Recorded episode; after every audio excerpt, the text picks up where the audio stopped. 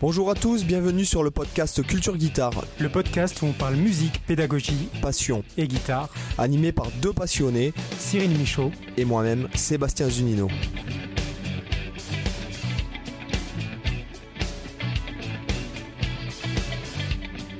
Bonjour à tous, Euh, je fais une parenthèse au début d'épisode, donc nous, nous étions en train d'enregistrer le podcast et nous avons décidé de lire le meilleur commentaire de l'histoire de Culture Guitare en début de- d'épisode pour que vous en profitiez. Donc, Et le dernier de l'année en plus. Ah oui, effectivement. Et vous allez nous mettre 5 étoiles sur là on a quand même entre 1000 et 3000 écoutes par épisode et on a que 96 notes sur euh, Apple Podcast, il nous faut 5 étoiles les amis. 5 étoiles, je veux 5 étoiles s'il vous plaît. Et je vais lire le euh, je vais lire le meilleur commentaire de l'histoire donc n'hésitez pas à faire des commentaires marrants etc qui seront lus en début d'épisode maintenant parce que il n'y a pas de raison. Euh, je veux mettre à l'honneur Lio Guitar, qui nous avait déjà fait un autre commentaire une fois, il me semble, qui était déjà assez génial, mais alors celui-là, euh, il, Il- vaut le il détour. de l'or. Il vaut de l'or. Voilà. Merci à toi, Lio Guitar. Euh, écoute, envoie-nous un petit MP, ça nous fera plaisir de peut-être euh, voilà de t'avoir. je t'offre une formation sur mon site, Lio Guitar. Voilà, je l'ai dit en, en ligne. Tu m'envoies un message, un MP sur mon site, tu as une formation, tu me tu m'envoies un MP, tu as une formation au choix gratuite sur mon site. Faut que je vous raconte. Faut que je vous raconte. L'autre jour, je me suis fait gauler sur la bande d'arrêt d'urgence par la gendarmerie nationale. Avec ton accent, Seb, s'il te plaît. Donc c'est... Je me suis fait gauler sur la bande d'arrêt d'urgence euh, par la gendarmerie nationale, t'es un conculé. C'est un peu ça que tu voulais dire. Ben oui, je circulais à l'envers sur l'autoroute avec la guitare dans le dos, en train de mater la dernière vidéo de Seb, et avec le fabuleux bouquin de Cyril sur les genoux. Et tout ça en écoutant le podcast. Du coup, le flic me dit Vous vous êtes rendu compte que vous étiez à contresens Moi? Euh, non, monsieur l'agent, mais j'écoute Culture Guitare. Culture quoi Il me dit? Le temps qu'il contrôle mes papiers et qu'il fasse le tour de ma bagnole, ni une ni deux, j'en ai profité pour lui piquer son iPhone, posé sur le tableau de bord du fourgon pour me vous mettre 5 étoiles. Elle est pas belle la vie? Voilà, si elle est belle, avec un commentaire pareil. On, on applaudit là. Là, on applaudit bande d'arrêt d'urgence, mesdames et messieurs. Ouais, c'est clair. Mais il y, a- il y a eu de la recherche, franchement, je dois dire, dans ce commentaire. C'est vraiment un commentaire bien travaillé. Il y, a eu- il y a eu de la création. C'est un commentaire créatif. Voilà, non, c'est c'est génial. Allez, on retourne au podcast. Hola chicos, euh, bienvenue dans le podcast Culture Guitare. Salut Cyril. Eh, salut, ça va? Ça va, ça va super. Pleine forme pour la, pour la nouvelle année, même si, euh, même si les podcasts, euh, le podcast euh, du jour là, a été un petit peu décalé. On a ceux de Noël en début d'année. Donc c'est officiellement le premier vrai podcast de l'année. Ah oui, c'est vrai, celui qu'on enregistre dans la nouvelle année. Voilà, celui qu'on enregistre, oui. Voilà. Alors quoi de neuf? Ces fêtes se sont bien passées? Ah bah comme d'hab, un peu trop de bouffe, euh, pas trop d'alcool, ça va. Euh, donc là, ça va être un, petit peu reprise euh, des bonnes habitudes, le sport, se lever à 5 heures. Ouais. Ça va, ça j'ai quand même réussi à reprendre dès le, euh, bah, dès le 1er janvier, me relever, euh, me relever à 5 heures. J'ai eu un petit raté les, les jours qu'on suivi. Puis euh, depuis hier, c'est reparti à nouveau. Donc, tu vois, il y a eu le 2 et le 3 où j'ai, je me suis levé vers 7-8 heures. Et puis après, c'est revenu à nouveau. Donc, Bon, donc c'est cool, j'ai repris les bonnes habitudes. Il n'y a plus que le sport à remettre en marche. Ben, Moi, j'ai profité des fêtes pour faire deux fois plus de, de sport que d'habitude, en fait. Tu vois? Voilà, moi, je suis, je suis comme ça. Je me suis dit, non, mais voilà, je vais pas m'arrêter. Je vais carrément doubler la dose, quoi. Ouais, c'est, euh, bah, c'est, pas mal. Ah ouais, non, c'est bien, ça fait... Ouais, ouais, ça fait du bien. En plus, j'ai des nouvelles chaussures, alors de course, euh, je peux te dire, franchement, c'est... Voilà, je peux courir 15 km avec l'énergie euh, qu'il faut pour 10 km, et en plus, j'ai pas du tout mal au dos, etc. Donc j'ai vraiment pris des chaussures euh, de malade mental, avec des chaussettes Bah. exprès et tout, quoi, tu vois. Euh, C'est vrai que pour la course à pied, moi j'avais toujours lu que quand tu faisais de la course à pied en extérieur, c'était hyper mauvais pour la colonne, pour le, enfin pour le, le dos, etc. Parce que tu te défonces les articulations et tu te défonces, que ça apparemment ça tassait le, euh, le corps, enfin que c'était hyper mauvais a priori de courir euh, en, en extérieur, euh, notamment sur le macadam ou tout ça quoi. Peut-être en, en forêt c'est peut-être différent. Oui, Mais, tu, tu oui, sur voilà. le macadam surtout. Mais après, je, je- en fait, je peux pas te dire parce que c'est vrai que l'an dernier, euh, Euh, ouais, je suis pas expert non plus. Je courais. Non, mais je pense que ça dépend. En fait, si tu veux, ça dépend encore toujours pareil. On va en revenir à la même chose. Euh, c'est que ça dépend des personnes. Il euh, y a des gens qui vont faire euh, deux jours d'affilée, ils vont, vont pas pouvoir, ils vont avoir très mal au dos pendant une semaine. Et moi, par exemple, qui cours vraiment tous les jours, minimum 10 km, enfin, quand je dis tous les jours, c'est peut-être que des fois, sur 10 jours, il y a un jour où je n'y vais pas parce que je n'ai pas le temps ou quoi que ce soit. honnêtement, j'ai eu une seule fois un peu mal au dos l'an dernier au lombaire mais après, euh, 3 ou 4 mois de course tous les jours. Euh, hum. J'ai eu des fois, j'ai eu peut-être un petit peu mal au genou, mais pas vraiment mal, mais j'ai senti au niveau de l'articulation peut-être que j'abusais un peu. Mais euh, honnêtement, euh, après, je peux pas. Tu, vois, avec le. Bon, après, peut-être que quand j'aurai dans 10 ans ou 20 ans, si je fais ça, peut-être que je, je serai tordu de, de, mal de dos ou de mal d'articulation. Mais en tout cas, euh, franchement, euh, j'ai pas ressenti ça. Alors après, c'est comme à la muscu, c'est comme dans la nutrition, euh, c'est comme la méditation, c'est comme la lecture, c'est comme tout. c'est comme dans la pédagogie. Il y a des trucs qui vont marcher sur certains, il y a des trucs qui vont pas marcher sur d'autres. Il y a, ouais, c'est sûr. voilà, par exemple, il y a des gens qui peuvent manger du Nutella à la cuillère, ils vont pas prendre un gramme. Moi, à peine je regarde le mmh. pot, j'ai déjà pris un kilo, quoi. Donc, si tu veux, il y a le métabolisme et tout. Donc, on peut pas. c'est toujours pareil. Et c'est comme par exemple, quand tu lis un bouquin, etc., euh, ça va, toi, ça va te toucher, et puis les autres, ça va pas les toucher, ou, enfin, je pense qu'on peut pas faire de généralité sur ce qui est euh, euh, corps, esprit, tout ça. On est tellement différents, tout ce que. Mais cependant, euh, c'est vrai qu'il m'est arrivé d'avoir, voilà. Mais là, avec ces nouvelles chaussures, c'est vraiment, vraiment des chaussures de malade, quoi, que j'ai. Donc, c'est vraiment.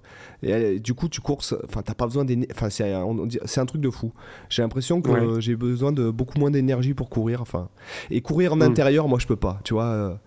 Euh, c'est vrai que j'ai là, je me suis remis, depuis que je me suis vraiment remis au sport, de, notamment à la course, euh, pour moi, ça serait impossible de retourner, euh, de, courir dans une salle, quoi. Tu vois, c'est, j'ai besoin mmh. de, l'air, j'ai besoin du vent, des fois, même de la pluie, puisque même s'il pleut, tu vois, le vent c'est énervant pour courir. Après, la pluie, ça passe.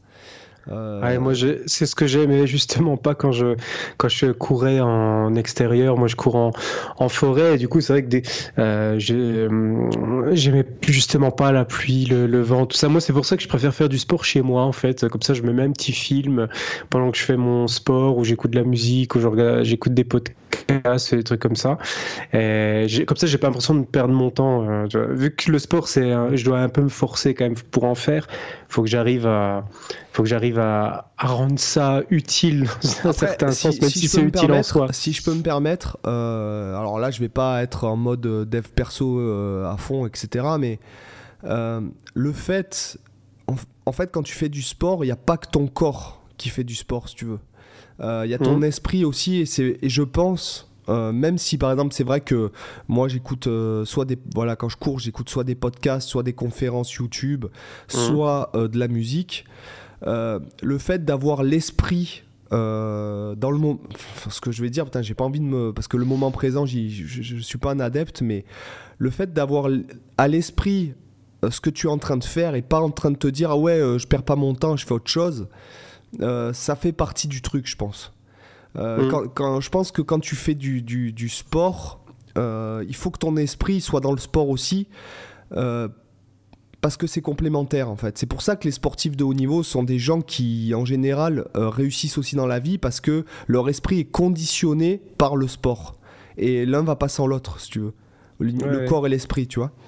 Donc, euh, je, suis d'accord qu'il quand tu fais une activité, il y a forcément, on, en, parlait d'ailleurs souvent au niveau de la guitare, de, la pratiquer en regardant Netflix ou autre. Euh, mais c'est vrai que quand tu, quand c'est une activité qui te passionne déjà pas à la base et que tu fais euh, parce que vraiment faut, faut le faire pour pas ressembler à une boule, bah du coup, tu essaies de trouver les méthodes qui font que tu arrives à le faire quand même.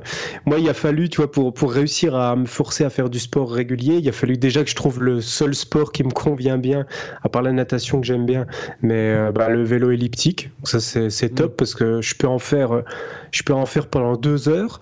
Et puis euh, quand je m'arrête, bah, j'ai l'impression comme si j'avais rien fait, je pourrais en refaire deux heures, alors que pourtant je suis, je sens que je suis fatigué, etc. Mais j'ai pas la même sensation comme quand je faisais de la muscu, par exemple. En 10 minutes, j'étais mort, et puis euh, j'avais l'impression d'avoir fait 15 heures de sport et c'était même ultra désagréable. Par contre, le vélo elliptique, c'est super agréable. J'ai l'impression de faire aucun effort, de pouvoir faire ça la journée entière, et du coup, là, j'ai trouvé le truc qui fait que j'ai l'impression de faire du sport sans faire du sport.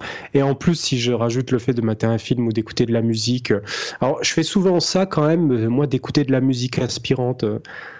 Euh, enfin, de la, de la musique qui, qui, colle au côté sportif. Tu vois. Moi, pour me booster, je fous les musiques de Rocky. non, mais c'est vrai qu'elles sont, plus... elles sont galvanisantes. Hein. Ouais, bah, tu sais, c'est les trucs bien années 80 en plus, avec les bons synthés bien ringards, euh, notamment les musiques de Rocky 4, je trouve que c'est les plus efficaces. Euh, et puis, euh, et puis du coup, sur moi, ça marche bien. Je fais même plus souvent ça, tu vois, de mettre des musiques, ces musiques-là, que de mater des films.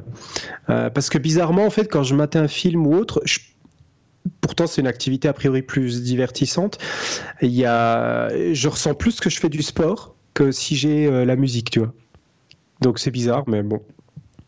Ouais, c'est vrai que quand j'écoute Bon Jovi, euh, alors je suis hyper fan de Bon Jovi depuis, depuis que je suis petit, donc euh, c'est vrai que c'est une musique, je sais, sais, pas, qui me, qui me stimule vachement, quoi. C'est mm. peut-être le côté euh, californien décoloré, ou je ne sais pas, mais bien qu'il soit de New York, en fait, enfin de, du New Jersey. Donc euh, voilà, Bon Jovi, c'est un mec qui vient d'un du, village du New Jersey, quoi. Mais euh, mhm. enfin bon, bref, voilà. Tout ça pour dire. C'est vrai qu'il y a des musiques qui t'inspirent. Il, y a des musiques qui te font aller plus loin que ce que tu arriverais à faire. Moi, effectivement, je le vois quand, quand j'écoute ces musiques-là. Bah, J'arrive à faire de manière plus intense que si je les écoutais pas. C'est pour ça que finalement, souvent, je les mets parce qu'en fait, quand je, mets, quand je mets un film, et bah, du coup, je mets une heure et demie à faire ma séance de sport. Euh, je vise toujours, tu vois, peu près 1000, que, le, que le vélo m'affiche 1000 calories. Donc euh, euh, si je mets un film, ben, ça me prend une heure et demie. Que si je mets ces musiques-là, en moins d'une heure, c'est bouclé. Quoi. Donc je me dis, bah, je gagne une demi-heure, autant mettre les musiques. ouais, non, c'est sûr, c'est sûr. Donc euh, aujourd'hui, pour, pour, pour dévier sur le sujet, j'aimerais qu'on parle des, des, des, critiques, en fait, des critiques constructives. alors à plusieurs égards, par exemple je sais qu'il y a beaucoup de gens qui ont été euh, dégoûtés euh, par une activité ou par euh, même la, guitare ou enfin n'importe quel instrument parce que peut-être leur prof ou a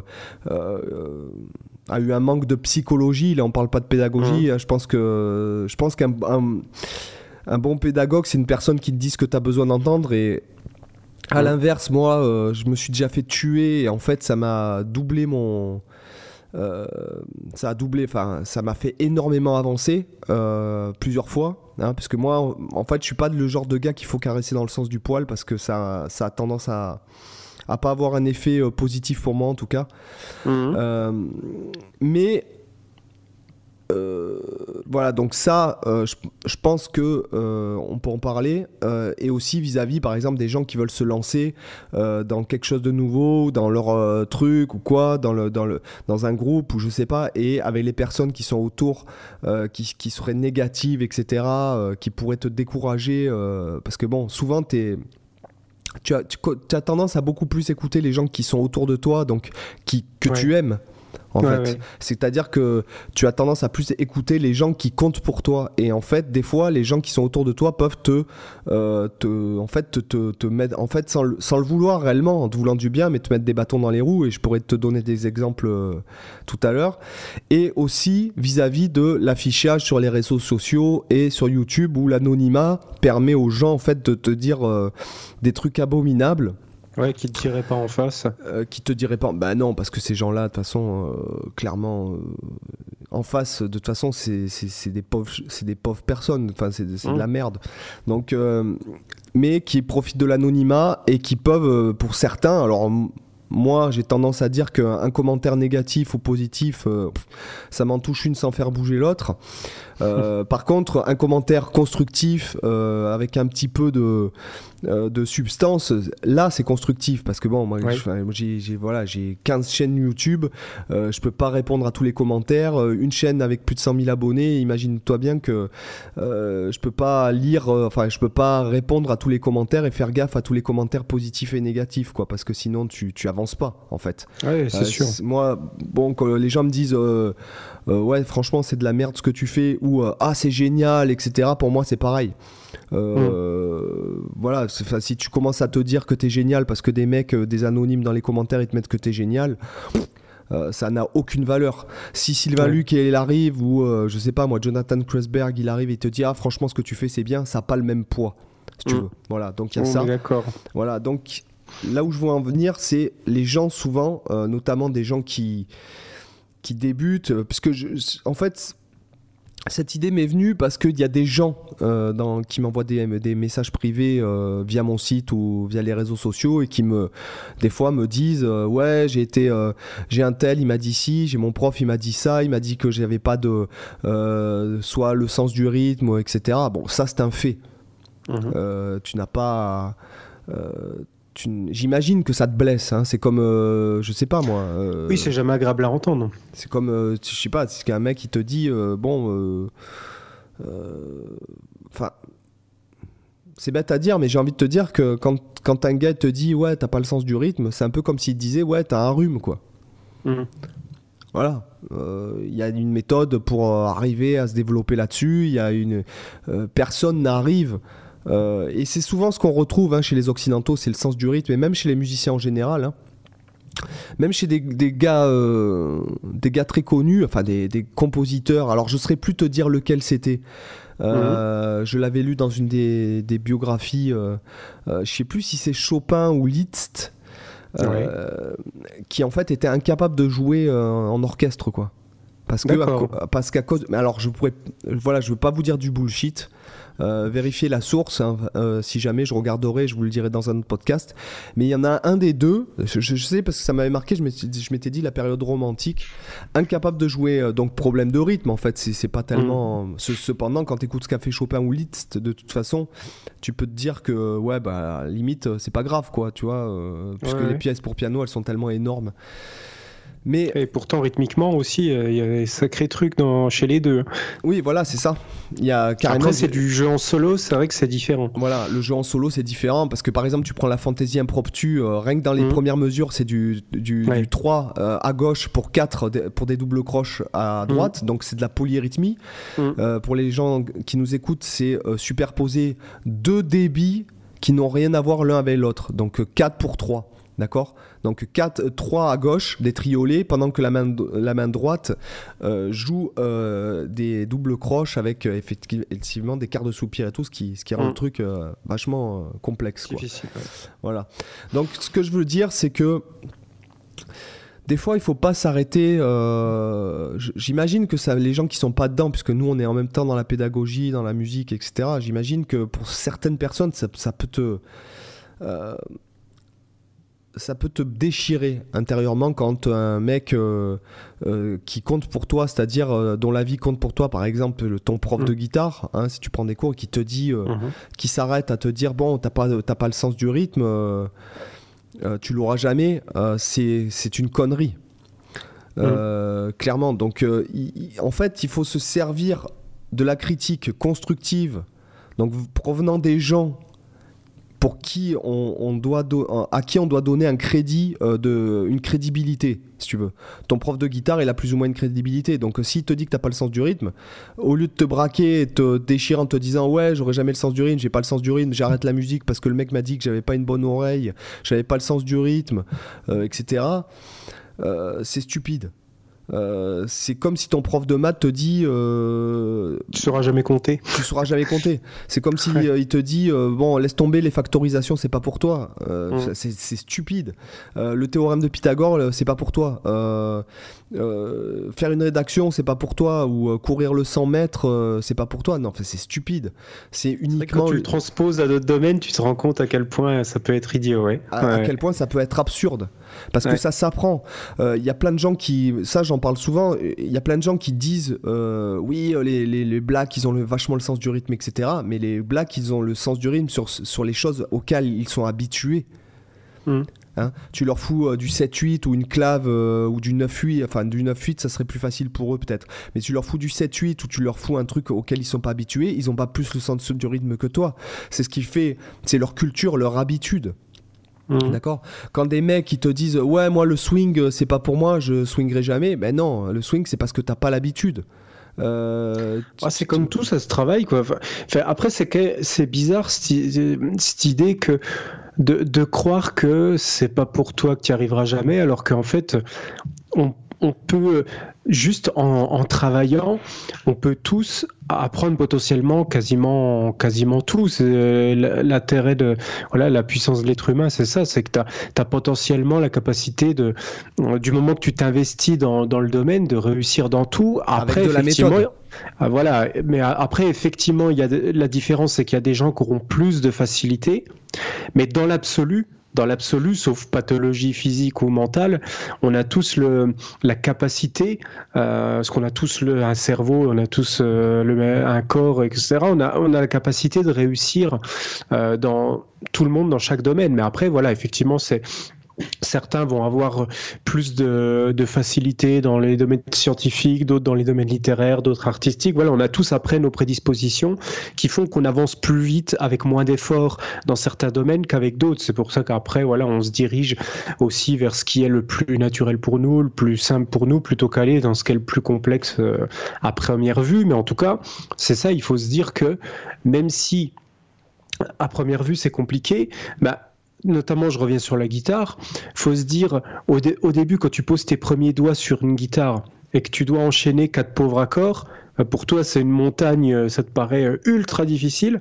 Et quand tu regardes après coup euh, trois mois après, tu te dis mais comment c'est possible que je galérais à enchaîner ces quatre accords euh, tellement ça te paraît basique?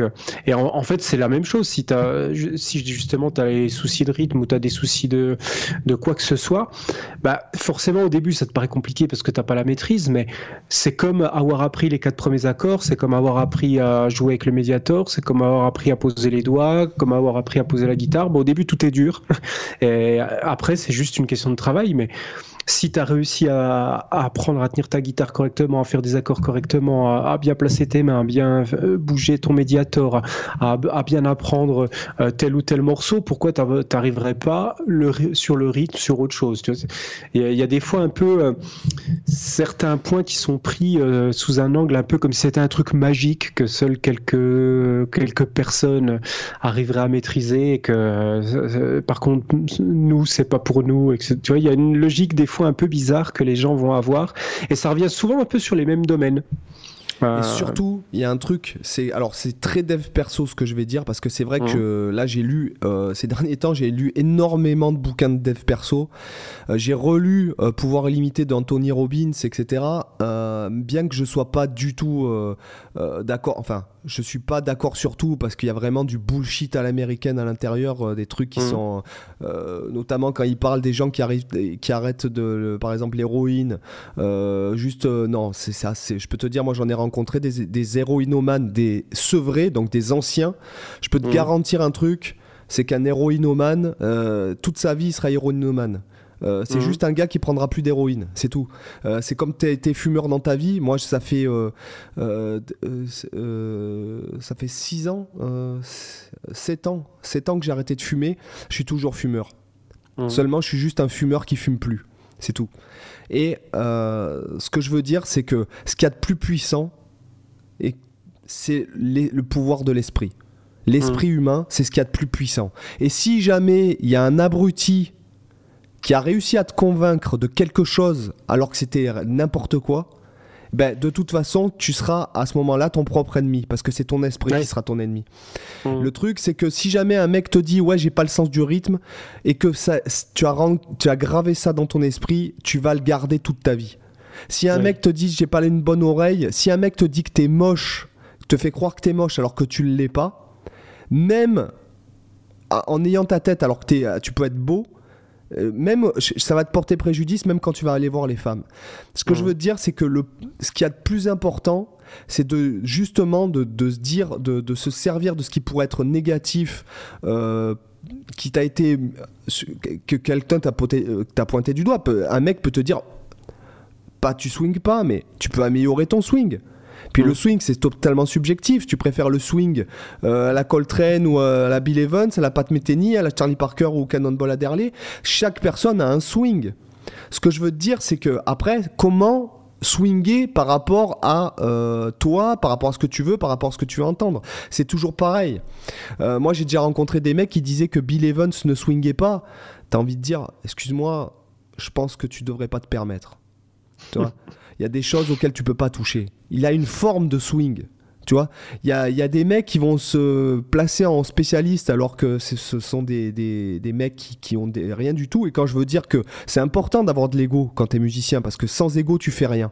Hein, si un Miles Davis n'avait pas eu d'ego, il aurait jamais rien fait, on n'en parlerait pas presque un siècle plus tard.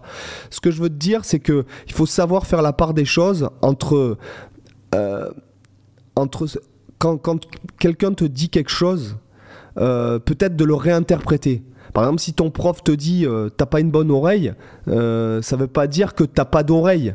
Ça veut dire qu'il faut que tu cherches à t'améliorer. Et les gens, des fois, ne savent pas dire les choses. Et c'est formuler, voilà, formuler, les choses. Et, et, tu peux le voir même sur les réseaux sociaux quand tu chattes notamment, puisque selon avec qui tu chattes, l'interprétation de la phrase, comme il n'y a pas l'intonation, comme il n'y a pas le contexte et tout, peut euh, avoir plusieurs significations.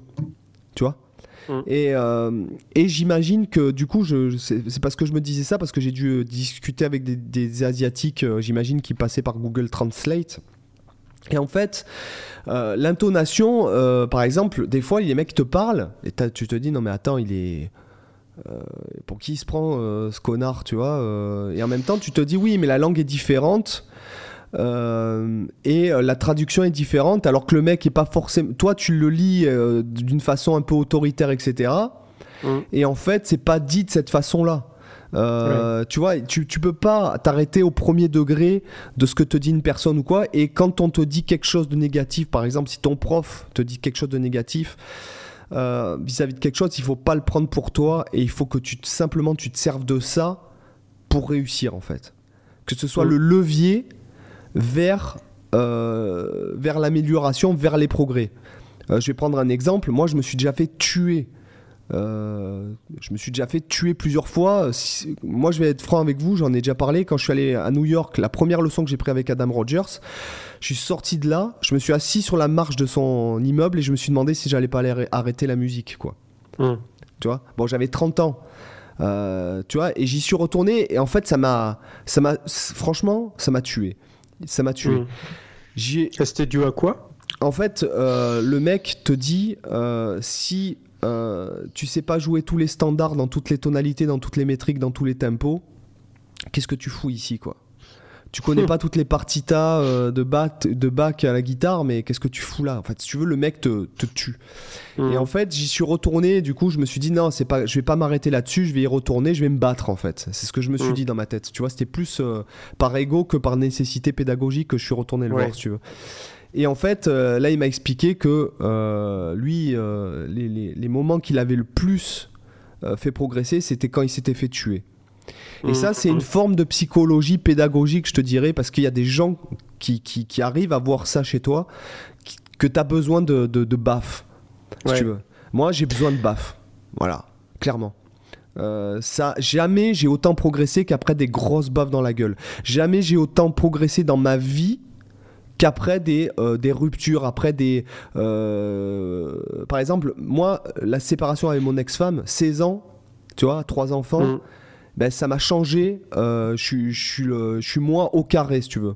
Tu vois, mm. voilà, j'ai perdu 28 kilos, je me suis foutu au sport à fond, j'ai commencé à lire comme un malade, j'ai travaillé deux fois plus. Et honnêtement, je ressors de ça quelque chose de vachement mieux. Il faut se servir des, des, des, épreuves pour progresser. Parce que tu, tu, ça te fait sortir de ta zone de confort et, et ça, te, ça te touche. Si ça touche ton ego, c'est là que tu peux vraiment te servir de ça pour progresser. Par contre, ça peut t'enterrer aussi. Il y a des gens, tu leur dis ça. C'est ça, il y, a des, il y a des personnes euh, qui peut-être se seraient trouvées dans la même situation que toi, auraient fini en dépression. Quoi. Moi, je, là, ce que je vais dire, c'est moche. Hein. Euh, j'ai j'ai commencé à boire en fait après euh, quand ça allait pas. Mhm. Euh, tu vois, je suis pas du tout un mec qui boit de l'alcool, euh, même, même régulièrement un apéro, tout ça. Je suis pas un mec qui va s'acheter de la bière. Je suis pas un mec. Mhm. Et quand ça a commencé à chier, je me suis vidé pratiquement la bouteille de. On avait, je crois, de l'alcool de sapin qu'on avait ramené d'Andorre, tu vois. Et je commençais à la vider, tu vois. Et là, et là, tu vois, justement, je suis allé au point de, au point de rupture. J'ai dit non, non, là, c'est, là, c'est pas possible. Ouais, c'est la pente dangereuse. Ouais, voilà, c'est pas possible. Euh, je peux pas, euh, tu vois, je peux mm. pas continuer dans, je peux pas faire ça. Et du coup, j'ai fait l'inverse, si tu veux. Tu vois, du coup, je mm. me suis, je m'interdis même de boire une, simplement une goutte d'alcool, même pour les fêtes, par mm. principe. Tu vois. Après, les mecs vont me dire Ouais, mais tu profites jamais et tout. Ouais, bah, c'est pour profiter pour toi, c'est de boire de l'alcool et fumer des joints. Ouais, je sais pas, je sais pas, moi je profite pas comme ça, quoi, tu vois. Oui, c'est ça. C'est qu'après, on, met tous, euh, on met tous nos références à un point. Euh, voilà, pour certains, le plaisir, c'est ça. Pour d'autres, c'est faire du sport euh, intense, manger sainement. c'est une autre forme de plaisir. Je suis un gars hyper excessif, dans le bon comme mm. dans le mauvais. De toute façon, quand je fais quelque chose, euh, soit je le fais pas du tout, soit je suis obligé de, de le faire euh, dix fois plus. quoi. Et euh, c'est pour ça que ben, je préfère me dire non. Et, et mm. enfin, tout ça pour revenir sur notre sujet, ce que je veux dire, c'est que des fois, vous laissez pas. Prenez du recul par rapport à ce qu'on vous dit quand une personne te dit ouais t'as un problème de ci ouais quand t'improvises ça pue tes phrases elles sont moches etc prenez aussi du recul en vous disant bon euh, euh mais mais la, critique loin de toi et dit bon qu'est-ce que bon qu'est-ce que je vais faire? Je vais pas c'est pas c'est pas immuable. C'est pas euh, genre euh, je sais pas moi as, et même quand t'as pas la gueule de Brad Pitt aujourd'hui avec la, la, chirurgie esthétique tu peux améliorer tout ça quoi tu vois mais c'est sûr que si tu veux faire 2 mètres alors que tu fais 1m70 70 que tu veux être champion de basket c'est pas pareil Mm. Euh, là, on parle de, en fait, de choses que tu peux. Euh, sur lesquelles tu as une action. sur lesquelles tu as une action, quoi. Voilà. Bien sûr. Et c'est hyper dur parce que si tu veux, c'est hyper dur. Enfin, j'en parle parce qu'il y a des gens, des fois, ils me posent des questions qui me semblent invraisemblables, si tu veux, du genre. Euh, ouais, en fait, des, comment dirais-je? Du genre, dois-je acheter une guitare électrique, par exemple? Voilà. Mm. Et ce que je veux dire, c'est que des fois, je me dis, mais c'est quoi ces questions, tu vois? C'est, Pourtant, c'est une évidence, mais toi, ça te semble évident parce que tu as eu des centaines d'élèves, que tu es dans le truc pédagogique, etc., que tu es dans la musique. Mais en fait, il y a des gens sur qui, en fait, une phrase qui, toi, te toucherait pas, peuvent, eux, les impacter énormément. Et ce que je veux dire, c'est que justement, vous arrêtez pas à ce que vous a dit euh, euh, le, votre prof ou le, votre, votre pote. Euh. je vais vous raconter une autre anecdote aussi intéressante.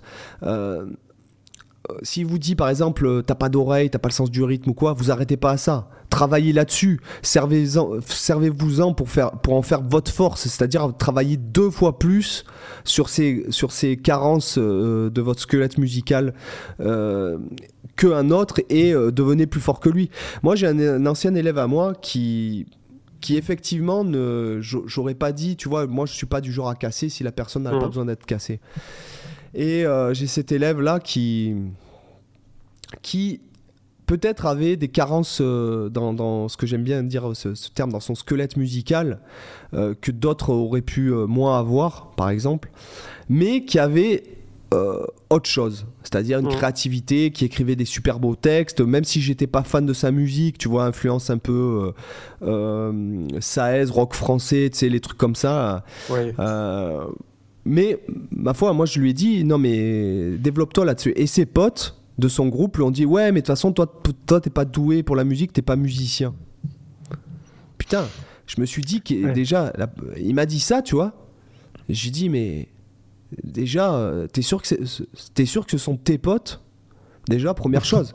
Euh, je veux dire, euh, c'était des, musiciens aussi ou pas Oui, c'était les mecs de son groupe, quoi, tu vois. Ah oui, oui, oui. Voilà. bah donc d'autant, d'autant plus bizarre, ouais. D'autant plus blessant. Ouais. Tu vois.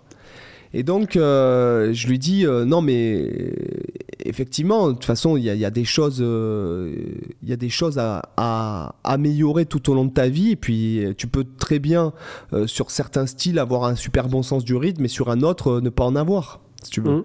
Euh, je lui dis par exemple, euh, un mec qui fait du reggae, euh, il est vachement à l'aise pour jouer à contre-temps, et peut-être qu'un mec qui fait du métal avec une technique de fou, si on lui demandait de faire un skunk reggae, peut-être qu'il serait pas super en place. Mmh. Tu vois? Donc le, le truc, c'est que je lui ai dit, effectivement, tout au long de ta vie, tu auras des moments où en fait, tu auras des carences par rapport à ce que tu as envie d'entendre, par rapport à ce que ton écoute, par rapport à ta technique, par rapport à, au style de musique que tu appréhendes, s'il est nouveau, etc.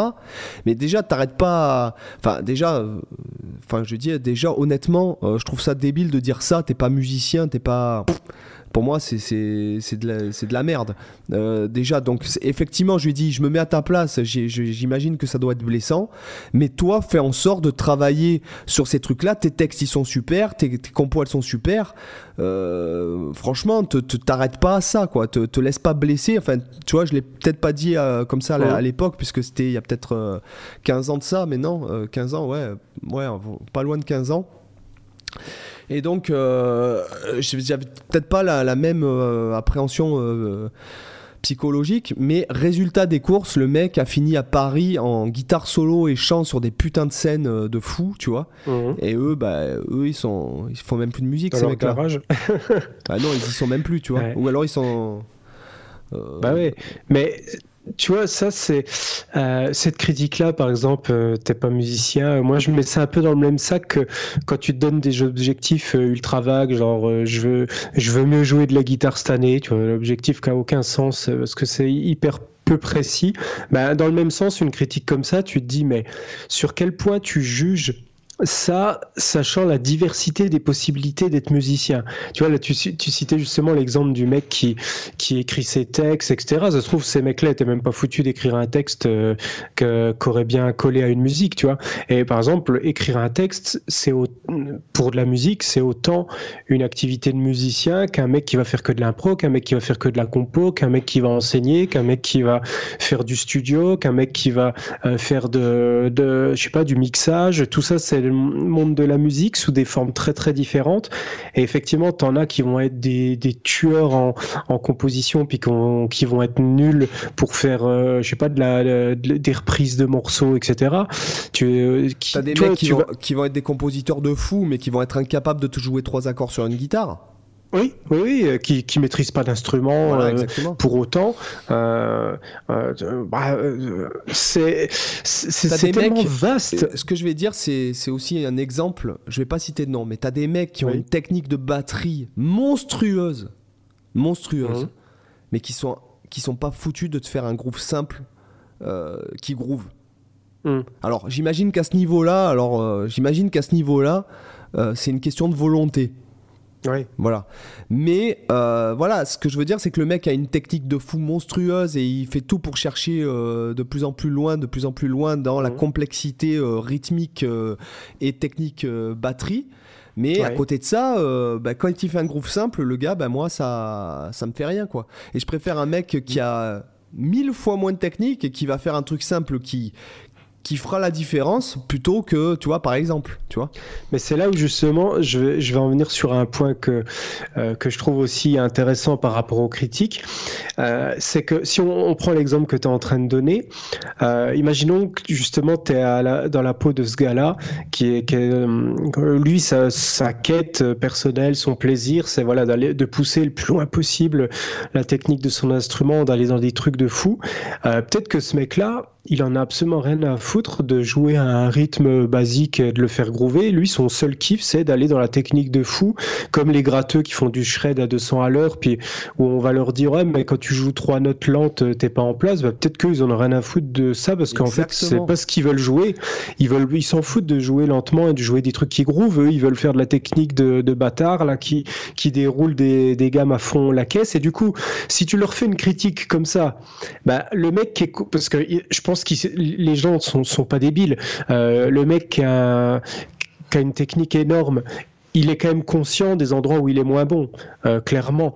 Euh, Et je, je pense qu'il est conscient que quand il joue, lentement, il a peut-être un, moins bon toucher, il a peut-être une mise en place qui est un petit peu à côté. Mais s'il passait à un certain stade, justement, comme tu disais, euh, il, a il aurait la technique pour l'améliorer comme il veut. Euh, il suffirait de se donner la motivation de bosser un coup là-dessus, puis voilà, en quelques, en, peu de temps, ça serait résolu. Mais s'il le fait pas, c'est qu'il en a rien à foutre, tout simplement. Imagine simplement, imagine simplement euh, Alan Holdsworth qui se pointe à une audition pour un groupe de blues. ouais. Voilà. Euh, le mec va lui dire non mais t'étais le plus mauvais gratteux de blues que j'ai jamais vu, tu étais nul, tu, vas pas du tout et tout. Et si le mec écoute ça et bon c'est une mm. image mais c'est pour vous faire comprendre la, différence. Euh, voilà, tu, te dis, bon, quand tu vois ce qu'il est capable de faire, le mec, euh, comment il a fait évoluer la musique, comment il a mm. fouillé dans son truc, c'est comme, excuse-moi, c'est comme si, euh, je ne sais pas moi, euh, euh, Boulez présente, je sais pas moi, ses sonates pour piano à un mec qui est spécialiste du baroque. tu comprends ce que je veux dire? C'est aussi. Bien sûr. Question de contexte, de, culture, de point de vue, de référence. Et ce qui est, ce qui est intéressant à souligner, c'est que quand tu lis les biographies, pas, pas forcément que de musiciens, mais de, de, personnes qui ont excellé. Euh, euh, ce mmh. sont des, des, gens qui ont eu des déceptions, qui ont eu des échecs, énormément d'échecs. Si tu lis par exemple des, des biographies de, de business, euh, de businessmen américains, hein, de mecs comme même Elon Musk, et tout, ce sont des gars qui ont eu des échecs. Il y en a qui ont fini ruinés plusieurs fois dans, le, dans leur vie. Puis... Mais au moins ils savent. Ouais ils savent, euh, ils ont appris de ça, si tu veux. Tu vois, mais mhm. comme Elon Musk est aujourd'hui l'homme le plus riche de loin, je crois des euh, plusieurs milliers de milliards de dollars. Bon, après c'est de la, la, valorisation boursière, mais ce que je veux dire, c'est que le mec a combien de fois été au bord de la faillite, combien de fois on s'est foutu mhm. de sa gueule en disant, mais moi je vais envoyer des trucs dans l'espace. Ouais, non, mais toi t'es es débile. Moi je veux faire créer des, des voitures électriques. Ah ouais, mais ça marchera jamais ton truc. Ce que je veux dire, c'est que euh, ça, en fait, le, mot, le truc négatif, ça peut vous pousser à justement à d'autant plus euh, sortir de votre zone de confort en fait. Mmh. Ça peut... Bah, ça peut être des fois une motivation pour faire, pour justement donner tort à tous ceux qui te font des critiques ça peut être une source de motivation pour certaines ah, personnes, par exemple. Ça, pour moi, c'est, enfin, bon, moi, ça, c'est ce qui me fait avancer. Moi, je vais te dire un truc. Quand j'ai voulu lancer mon site internet, euh, il y a des gens, une personne autour de moi, très très proche de moi, qui m'a dit, mais ça marchera jamais ton site. tu vois? Et en fait, euh, je sais pas si justement j'ai pas réussi à le faire marcher parce que cette personne m'avait dit ça, si tu veux. Ça m'a poussé dans l'autre sens, en fait. Ouais, ouais. Tu vois? Parce que moi, je, je, suis comme ça. Je suis, je suis hyper. Euh, enfin, ce que je veux dire, c'est que ça peut, à toi de transformer le, le, négatif en positif, quoi, en fait. Ouais, et puis ce que je disais tout à l'heure, c'est que tous les critiques, toutes les critiques ne sont pas forcément pertinentes pour toi, parce que euh, quand on parlait de cet exemple du batteur, euh, voilà, des fois, tu as des gens qui vont te faire des critiques, mais sur des points dont déjà tu as déjà conscience, et sur des points dont tu te fous complètement, en fait, et qui te... Donc, à la limite, tu vas même pas le prendre comme une critique parce que c'est euh, te dire te, dire quelque chose sur sur un point que de toute façon tu es conscient et t'as pas envie d'améliorer. Donc c'est même pas tu le prends tu vas même pas forcément le prendre négativement. Euh, voilà ça dépend de tes priorités ça dépend de tes, tes besoins ça dépend de tes envies de ce que tu comptes faire. Et euh, généralement les c'est vrai que les critiques qui blessent le plus, c'est justement sur quelque chose que tu as à cœur et que, tu veux euh, investir. Euh, c'est pour ça qu'il faut pas se focaliser sur la vie d'une personne, parce que des fois, on le voit bien sur YouTube, tu vas sortir une vidéo, tu vas avoir plein de commentaires positifs, puis tu as toujours un connard qui va venir te cracher à la gueule euh, au milieu d'une centaine de commentaires positifs. Mais voilà, tu, tu dis, le mec, voilà, il est tout seul à gueuler dans son coin, puis à côté, tu as 100 personnes qui sont contentes, bah lui qui laisse faire foutre, quoi. Puis euh, tu de toute façon, tu t'en fous. Euh, ça, pour les gens qui, qui je sais, parce qu'il y a des gens, des fois, qui me, bon, qui me demandent, qui, enfin, bon, bref. Euh, vis-à- -vis des commentaires et tout, hein de toute façon, un commentaire, s'il est négatif mais constructif, hein tu comprends Tu as, le commentaire positif qui te sert à rien, T'as le commentaire positif qui est constructif, t'as le commentaire Mhm. négatif qui sert à rien, et t'as le commentaire Mhm. négatif qui est constructif. Je veux Ouais. dire, si la personne te dit euh, quelque chose bien expliqué et tout, tu peux te dire oui, effectivement, il a raison. Euh, aussi en étant euh, honnête avec toi-même. Euh, Mhm. Un commentaire, moi, pour moi, excuse-moi, que euh, un commentaire qui dirait oh t'es génial, franchement, j'adore ce que tu fais, ou franchement ce que tu fais c'est de la merde. Pour moi, c'est la même chose. Oui, parce que dans les deux extrêmes, ça, ça t'apporte pas de choses constructives. Ça, ça apporte que dalle. Si Mm. jamais, par exemple, la personne te dit euh, ouais j'aime bien ce que tu fais, mais je préférerais euh, avoir ci, avoir ça, avoir ce machin, ou je- j'en sais rien. Ou, Mm. euh, tu- ou si la personne te dit bon franchement je, je suis pas fan de ce que tu fais parce que si, parce que ça, parce que là-bas, ça ce sont des commentaires constructifs. Mais si jamais tu commences à te dire ah ouais le mec il m'a dit que j'étais génial, le mec si, le mec, les mecs te disent merci. Bah ouais, bah tu donnes du contenu gratuit et tu te fais chier à le faire, donc c'est normal que quelqu'un soit content dans, dans un certain sens. Tu Mhm. comprends ce que je veux dire Euh, C'est Ouais, pas, ouais. c'est pas d'être, euh, euh, comment dirais-je, d'être euh, hautain de dire ça, mais Ouais, bon, tu te fais chier à créer du contenu, à faire ça gratuitement. Bon, euh, qu'ils te disent merci, c'est normal, quoi. Tu vois? Mhm. Voilà. Euh, Ouais, ce c'est que une je- base. Ouais, c'est une base, quoi. hein. Moi, euh, je sais pas. C'est, enfin, pour moi, ça me semble normal. Que je vais pas me dire ah ouais, il m'a dit merci, super. Tu vois, je m'en fous, quoi. Euh, comme ils, s'ils me disent les gens qui me disent euh, je suis génial, patin coup fin, mais ça me touche absolument pas. J'en ai rien à foutre.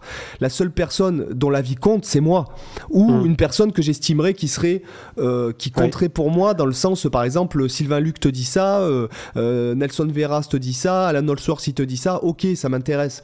Euh, que le, le- que la personne du coin, euh, qu'elle me dise que je sois une merde ou un connard euh, invétéré. euh, Qu'est-ce que j'en ai à foutre, tu vois?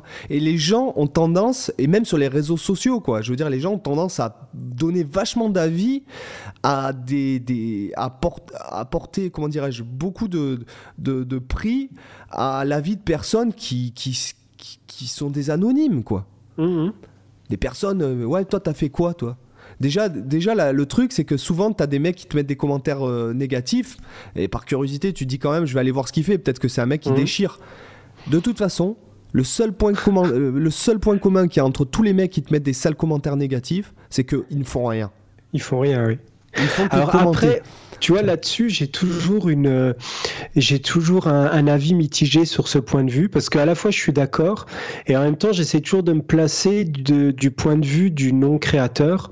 Euh, je prends l'exemple du cinéma.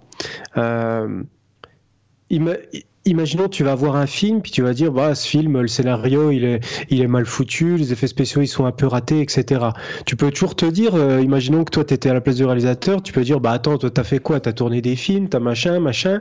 Et en fait, tu, te dis, en fait, si tu pars sur cette pente-là, ça veut dire que sous prétexte que toi, t'as pas fait ce truc-là, tu pourrais jamais rien critiquer, en fait, parce qu'à ce moment-là, moi, j'ai jamais tourné de film, donc faudrait jamais que je fasse la moindre critique négative sur un film, sur quoi que ce soit, parce que j'ai jamais fait de film. Ah, Pareil, je, j'ai je jamais. dis jamais. Je dis jamais que, que, le, que, ce que, je- ce que, par exemple, qu'une musique est pas bien. Euh, je dis jamais que c'est mauvais, à part, bon, à part notre private joke. Hein Hein, Cyril Euh, Ouais, je vois, oui. ouais, tu vois. Euh, ce que je veux dire, c'est que je dirais jamais qu'un film. euh, je dis, j'ai pas aimé. Il y a des films, même je peux te Oui. dire, le scénario est pour. Non, le, film est pourri au niveau du jeu d'acteur. Le scénario est grandiose et j'adore les regarder. Prends exemple les Resident Evil, quoi.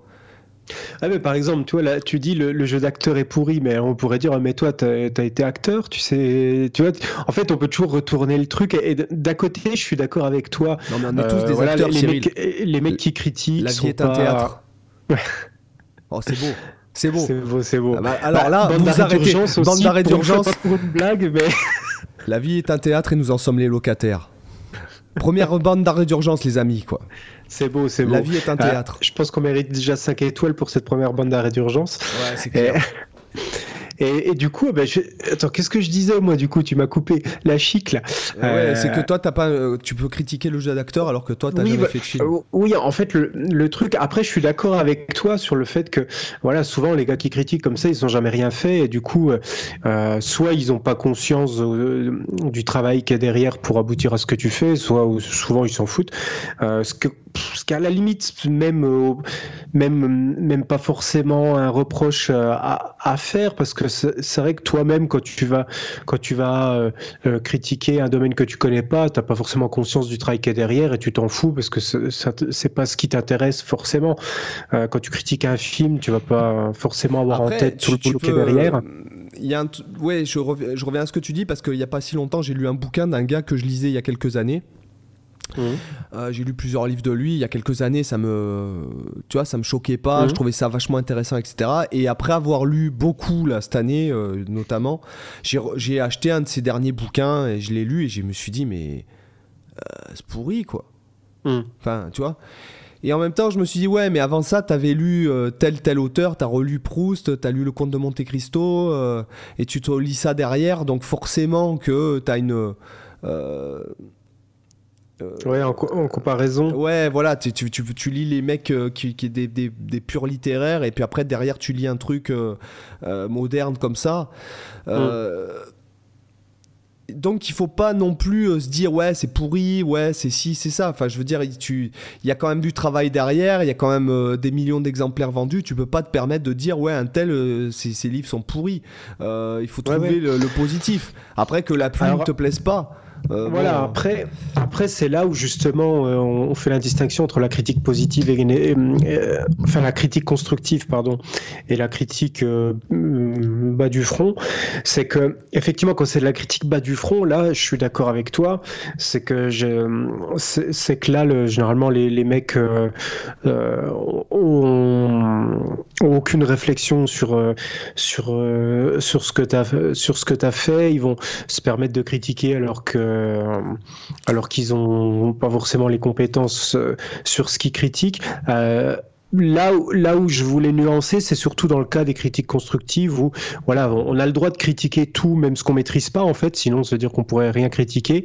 Mais il faut le faire, voilà, de, c'est surtout ça, il faut le faire de manière constructive, même si c'est une critique hum, dur en, disant vraiment euh, euh, voilà j'ai trouvé le, contenu très vraiment euh, vraiment pas bon pour telle raison telle raison telle raison telle raison là même si c'est une critique qui on va pas se mentir c'est jamais agréable à, à lire ou à entendre s'il y a les arguments derrière qui expliquent pourquoi c'est quand même différent. Tu vois, bah, moi, je peux te citer un, exemple. Euh, euh, dernièrement, bon, on, en avait parlé tu vois, pour la sortie de mon livre.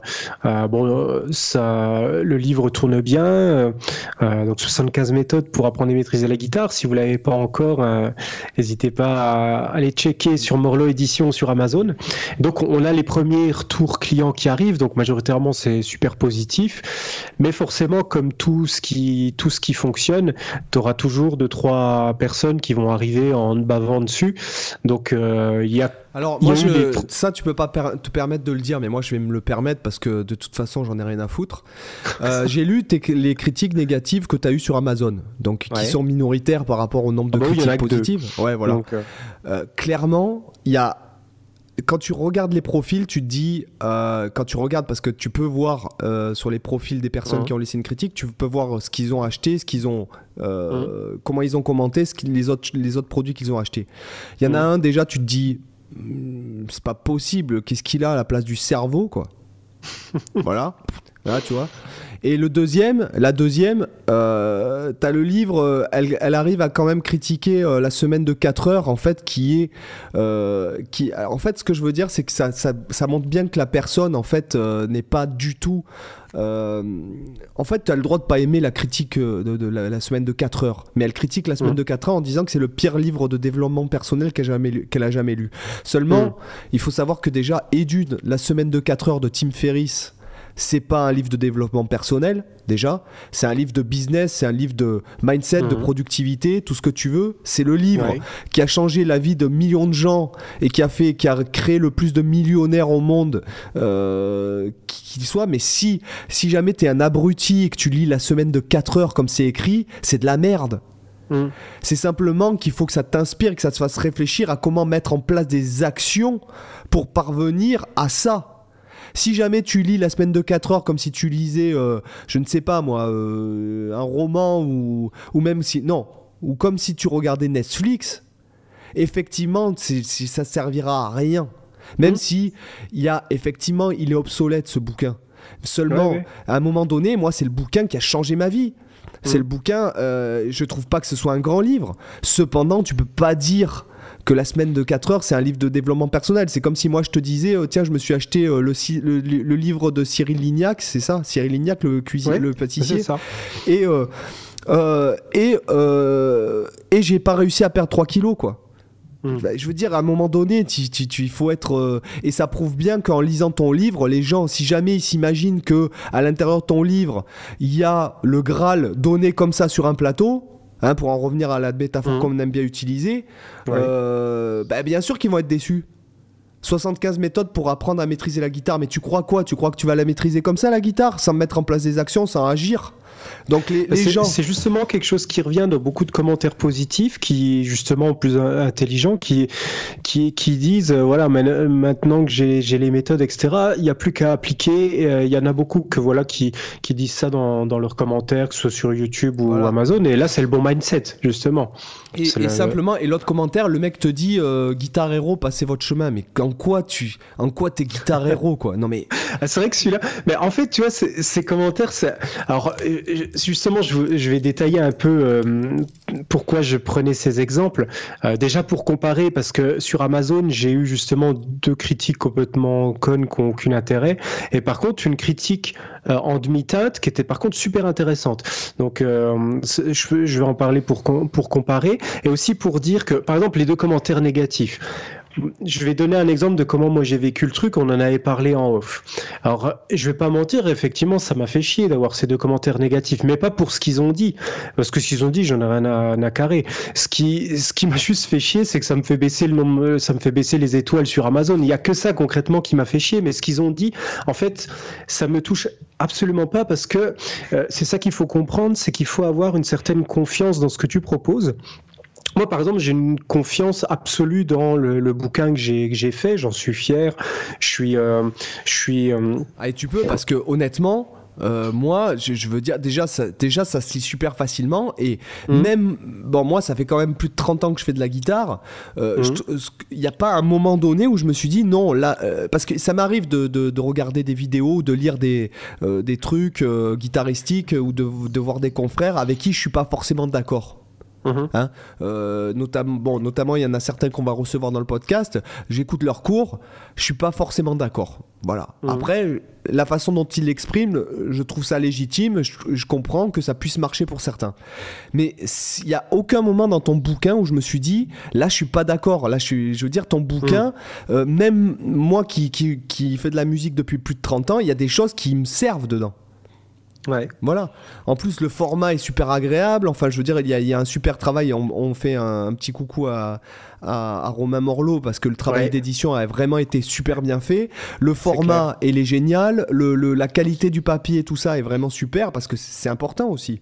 Tu oui, vois rien, Donc, euh, il n'y a aucun moment où ton bouquin. Euh, il est pas bon quoi. Enfin, je veux dire, euh, il faut, faut, faut arrêter quoi. Tu vois, les gens. Bah après, c'est ça, c'est que moi, j'ai.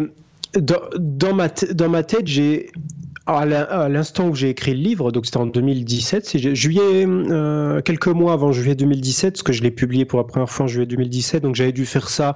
Ça m'a pris euh, euh, sur quelques mois, en tout cas l'écriture du livre. Et du coup, entre les phases d'écriture correction.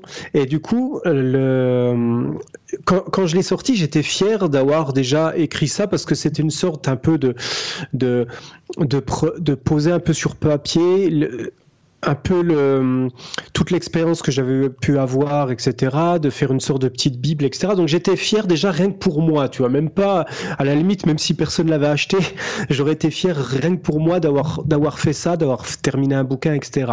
Et après, je suis quand même conscient de la qualité du livre, de, je sais que les méthodes sont efficaces, je sais qu'elles fonctionnent parce que je les ai toujours testées avec mes élèves ou même avec moi-même, donc c'est, voilà, j'ai, j'ai pas mis des techniques dans le vent comme ça.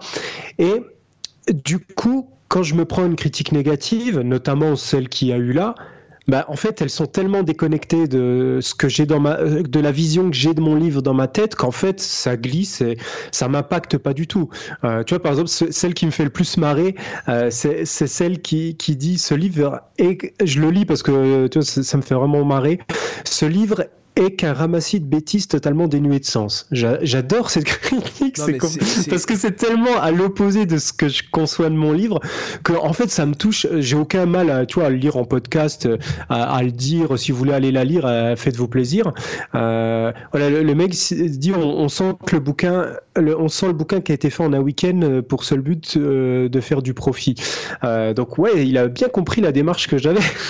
Mais en fait, tu vois, celle-ci, elle est, le mec, il est tellement déconnecté par rapport à la fois à mon objectif, qui n'était pas du tout de faire du profit, parce que si j'avais voulu faire du profit, la dernière chose que j'aurais faite, bah, j'aurais surtout pas, écrit, j'aurais surtout pas écrit un e-book que j'avais mis à, que je, qui est un e-book qui était à 9,99€ sur Amazon. J'aurais fait autre chose si j'avais vraiment voulu faire du profit. Mais bon, passons.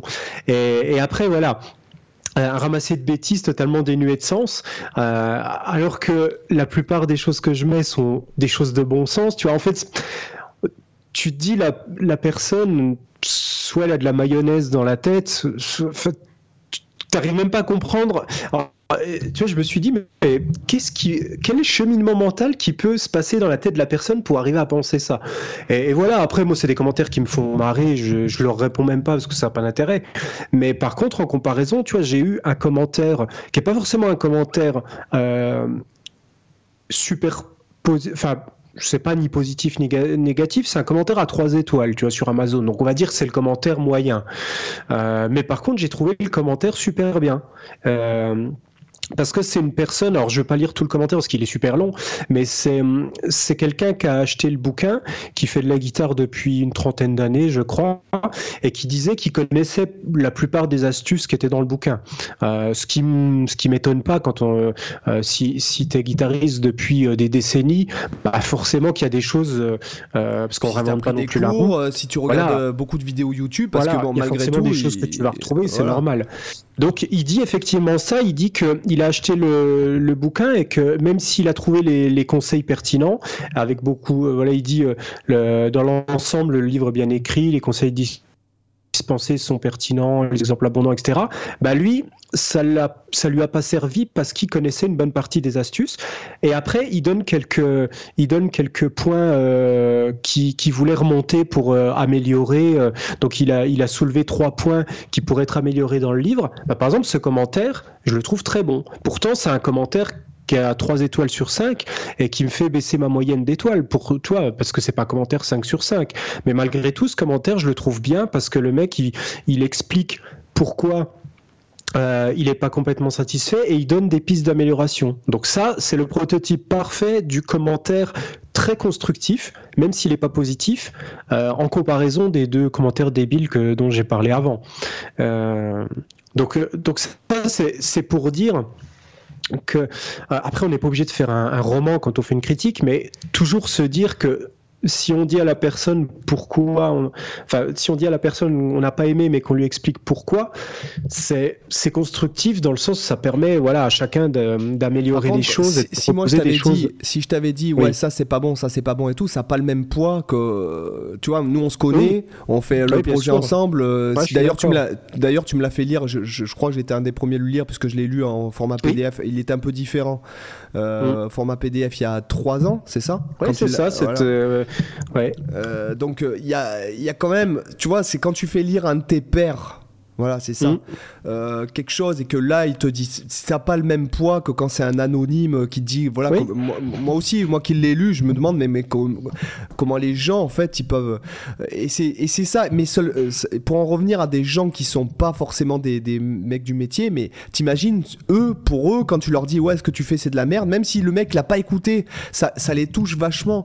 Euh, mm. Si leur prof leur dit quelque chose qui les blesse ou, ou que leur. par exemple, je sais pas moi, si si par exemple tu as un gosse, euh, je sais parce que ça va, ça, ça peut traumatiser tes enfants. Si jamais un gosse, euh, tu lui, tu lui rentres quelque chose dans la tête et qu'il finit par le croire, ça peut bousiller sa vie, quoi.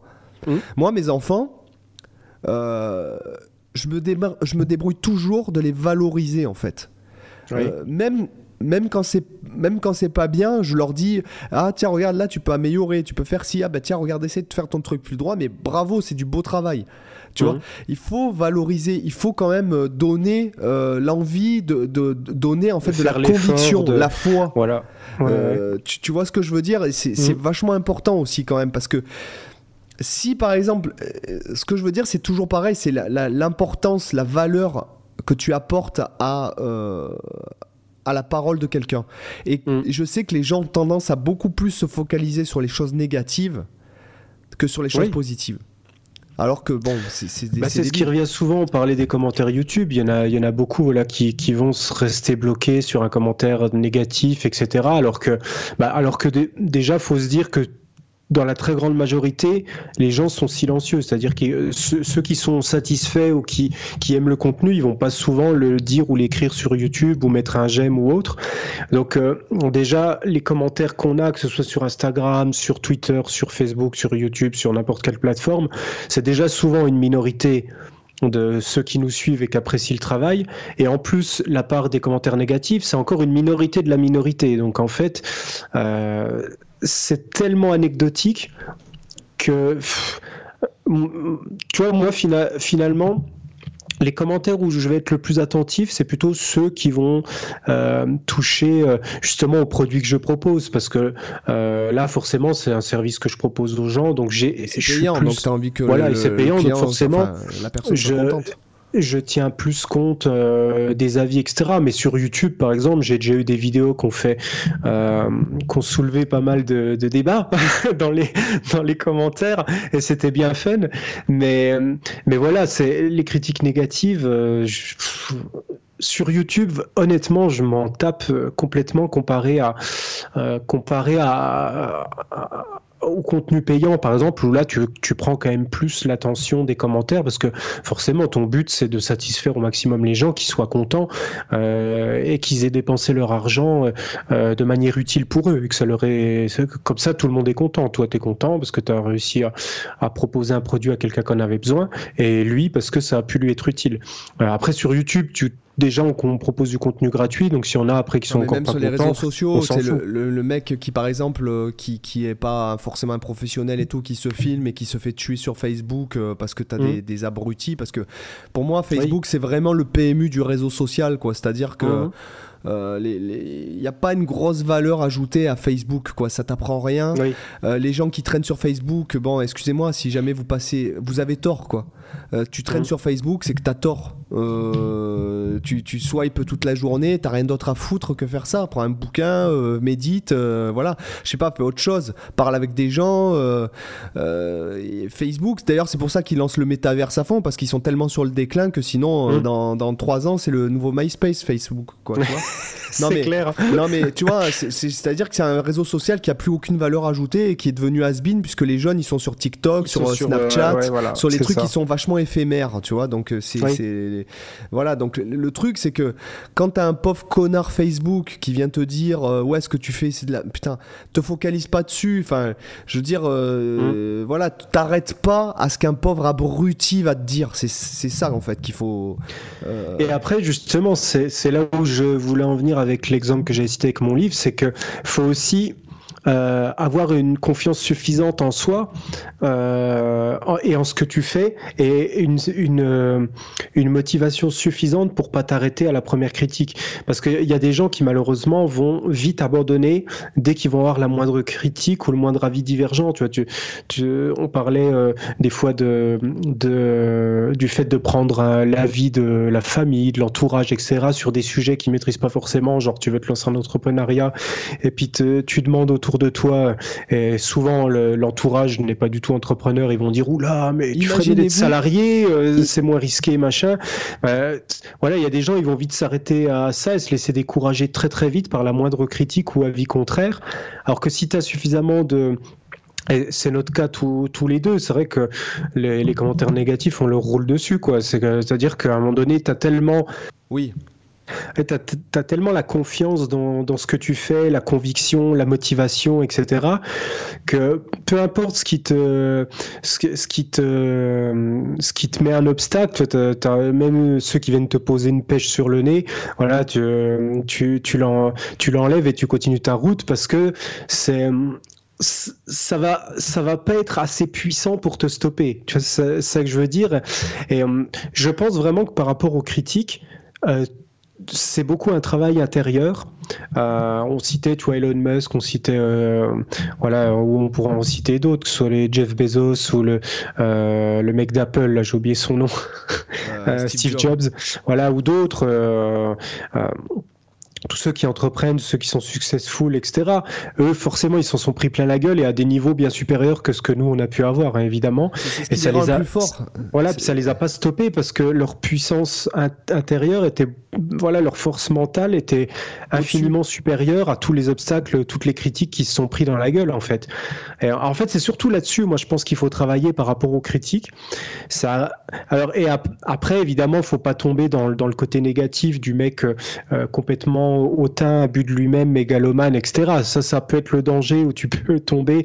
Euh, faut, faut pas faire un obstacle à toutes les critiques. Faut, faut avoir du discernement, c'est surtout ça, et, avoir la capacité de, de, faire un blocage aux critiques qui vraiment n'ont aucun, aucun poids. Et ça serait qu'il y a des gens plus sensibles que d'autres. J'en discutais avec ma copine il y a quelques jours. T'as as tellement de gens qui se sont fait tuer par un prof à l'école, qui leur a fait croire, toi tu feras jamais rien dans la vie. Est-ce que, est-ce que franchement, t'as un, un mec, un prof d'école a la capacité ou le, enfin. Ah, c'est clair. Ça, tu vois, pour moi, ça c'est clairement un mec qui devrait être viré euh, de l'éducation nationale. Un mec qui dit à un élève, toi dans la vie tu feras jamais rien. Mmh. Euh, c'est un mec qui est pas fait pour être à cette place-là, quoi. Mmh, c'est un mec euh, où, les gens qui en fait sont frustrés parce que tu sais, tu as toujours des gens autour de toi et moi j'ai fait le ménage énormément dans ma vie parce que quand je me suis lancé sur YouTube, à l'époque tout le monde se foutait de ma gueule. Mmh. Il y a donc maintenant 6 ans, mais pourquoi tu fais ça? Mais ça sert à rien de faire ça, ça marchera jamais, ça, etc. Mais le mmh. nombre, tu peux pas imaginer le nombre de ah gens proches. doute pas, t'inquiète. tu vois, autour de moi, mais ça sert à rien de faire ça. Mais t'es un abruti, tu fais le clown. On m'a sorti, euh, tu fais le pitre sur tes vidéos mmh. YouTube à un moment donné, tu te dis, euh, si jamais je les avais écoutés, mais en fait, je serais toujours, euh, mais je serais même plus intermittent. Peut-être je, je ferais autre chose. C'est parce que en fait, les gens, quand tu veux faire de la musique, mais c'est quoi ton métier? À part la musique, c'est quoi ton métier? Ah, mais c'est pas un métier la musique. Ah, mais euh, de toute façon, cette musique-là, ça vend pas. Moi, j'aime le jazz rock, tu vois, et j'arrive à gagner ma vie tout en étant fan de jazz fusion, le, style qui vend le moins mm. de tout, mais parce que j'ai une intelligence aussi, enfin, commerciale, financière, entrepreneuriale, peut-être qui me permet de me dire bon, ça c'est pour ma passion, euh, c'est pas avec ça que je vais faire du pognon. Euh, ça, je vais faire bon, je vais faire plus ça. Ce que je veux te dire, c'est qu'à un moment donné, et, à l'inverse, des fois, tu as des gens qui te donnent des ailes. Moi, je, vais te dire un truc. Euh, j'ai une chaîne Chillop Guitar qui performe vachement, donc une chaîne qui s'appelle Chillop Guitar qui performe vachement. J'avais fait euh, des albums pour un truc, une commande qu'on m'avait fait pour une application de, de, de trucs euh, qui soigne les acouphènes et le mec m'avait demandé du chill jazz, euh, du chill hop jazz, tout ça. Je fais un album, il me dit non, je prends pas finalement cet album-là, je prends les autres, mais pas celui-là. Celui-là, je le poste. Et c'est la copine que j'ai eue avant qu'elle me quitte, ma nouvelle, enfin ma nouvelle ex-copine, qui qui m'a dit mais ça vas-y fais-le c'est génial continue fais-le c'est génial. Ça, moi j'adore ce genre de style j'adore ce, style de truc. Tu pourrais le faire je pourrais t'écouter des heures faire ça machin et tout etc etc mhm. résultat des cours j'ai fait 10 albums et aujourd'hui la chaîne elle est pratiquement plus successful que ma chaîne où j'ai plus de 100 000 abonnés Ouais. Voilà. Donc, si tu veux, elle a mis la conviction en moi. Moi, je trouvais que c'était de la merde. Et je me suis dit, jamais ça marchera. Et elle, elle m'a mis la conviction à me dire, ouais, ça, ça marche. Moi, j'adore ce style de musique. Si tu veux. Est-ce qu'elle avait un, du coup un, regard très, très différent Toi, tu regardes ça depuis l'intérieur. Tu manquais peut-être de recul. Et du coup, là, tu as eu un éclairage euh, peut-être plus objectif. Enfin, sûrement même plus objectif. Exactement. Et, ça, ça compte aussi. Voilà, c'est encore une fois, euh, tu vois, il faut pas. Il faut pas aussi se, faire des critiques à soi-même, euh, être trop dur. En fait, que tu sois dur envers toi-même, oui, mais encore une fois, mmh. c'est une question de. Euh, de mesure. Enfin, ceci dit, cependant, je vais te dire, euh, honnêtement, la, la- la chaîne a beau performer, je trouve toujours autant que c'est de la merde, quoi. Donc, donc de toute façon, ça c'est pas grave. Euh, La seule chose qui a changé, c'est que je me dis, ouais, bah je continue à en faire, quoi, tu vois. Mm. Voilà.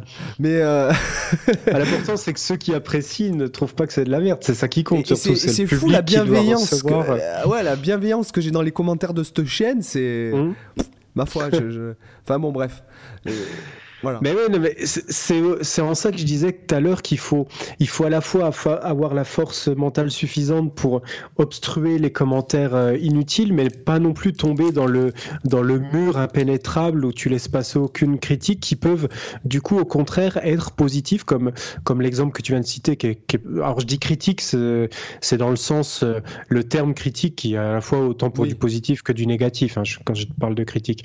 Euh, et, et du coup, qui t'a permis de, de, au contraire, de réussir quelque chose euh, auquel tu croyais peut-être pas forcément au départ. Donc c'est ça, il faut trouver le bon compromis entre ne pas finir mégalomane et ne pas finir euh, complètement soumis à avoir peur de tout, de tout et de rien entreprendre. Je pense, Et, je euh, pense que tu veux.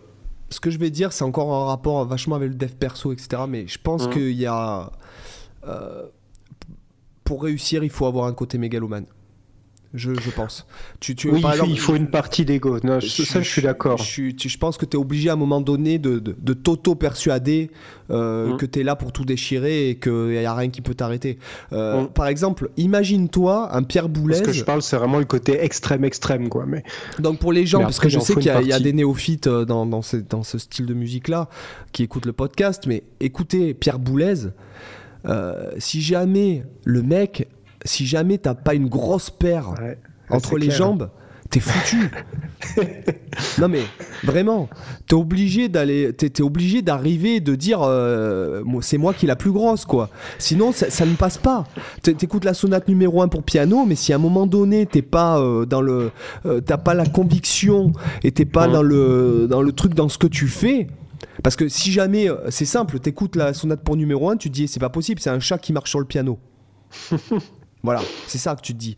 Et si jamais t'as pas la, la conviction, etc., de te, de- l'estime de, toi, euh, le- le- la conviction dans ce que tu fais, la Ah bah, conviction. la conviction, il l'avait, oui, ça c'est clair. Voilà. C'est ce qui a aidé.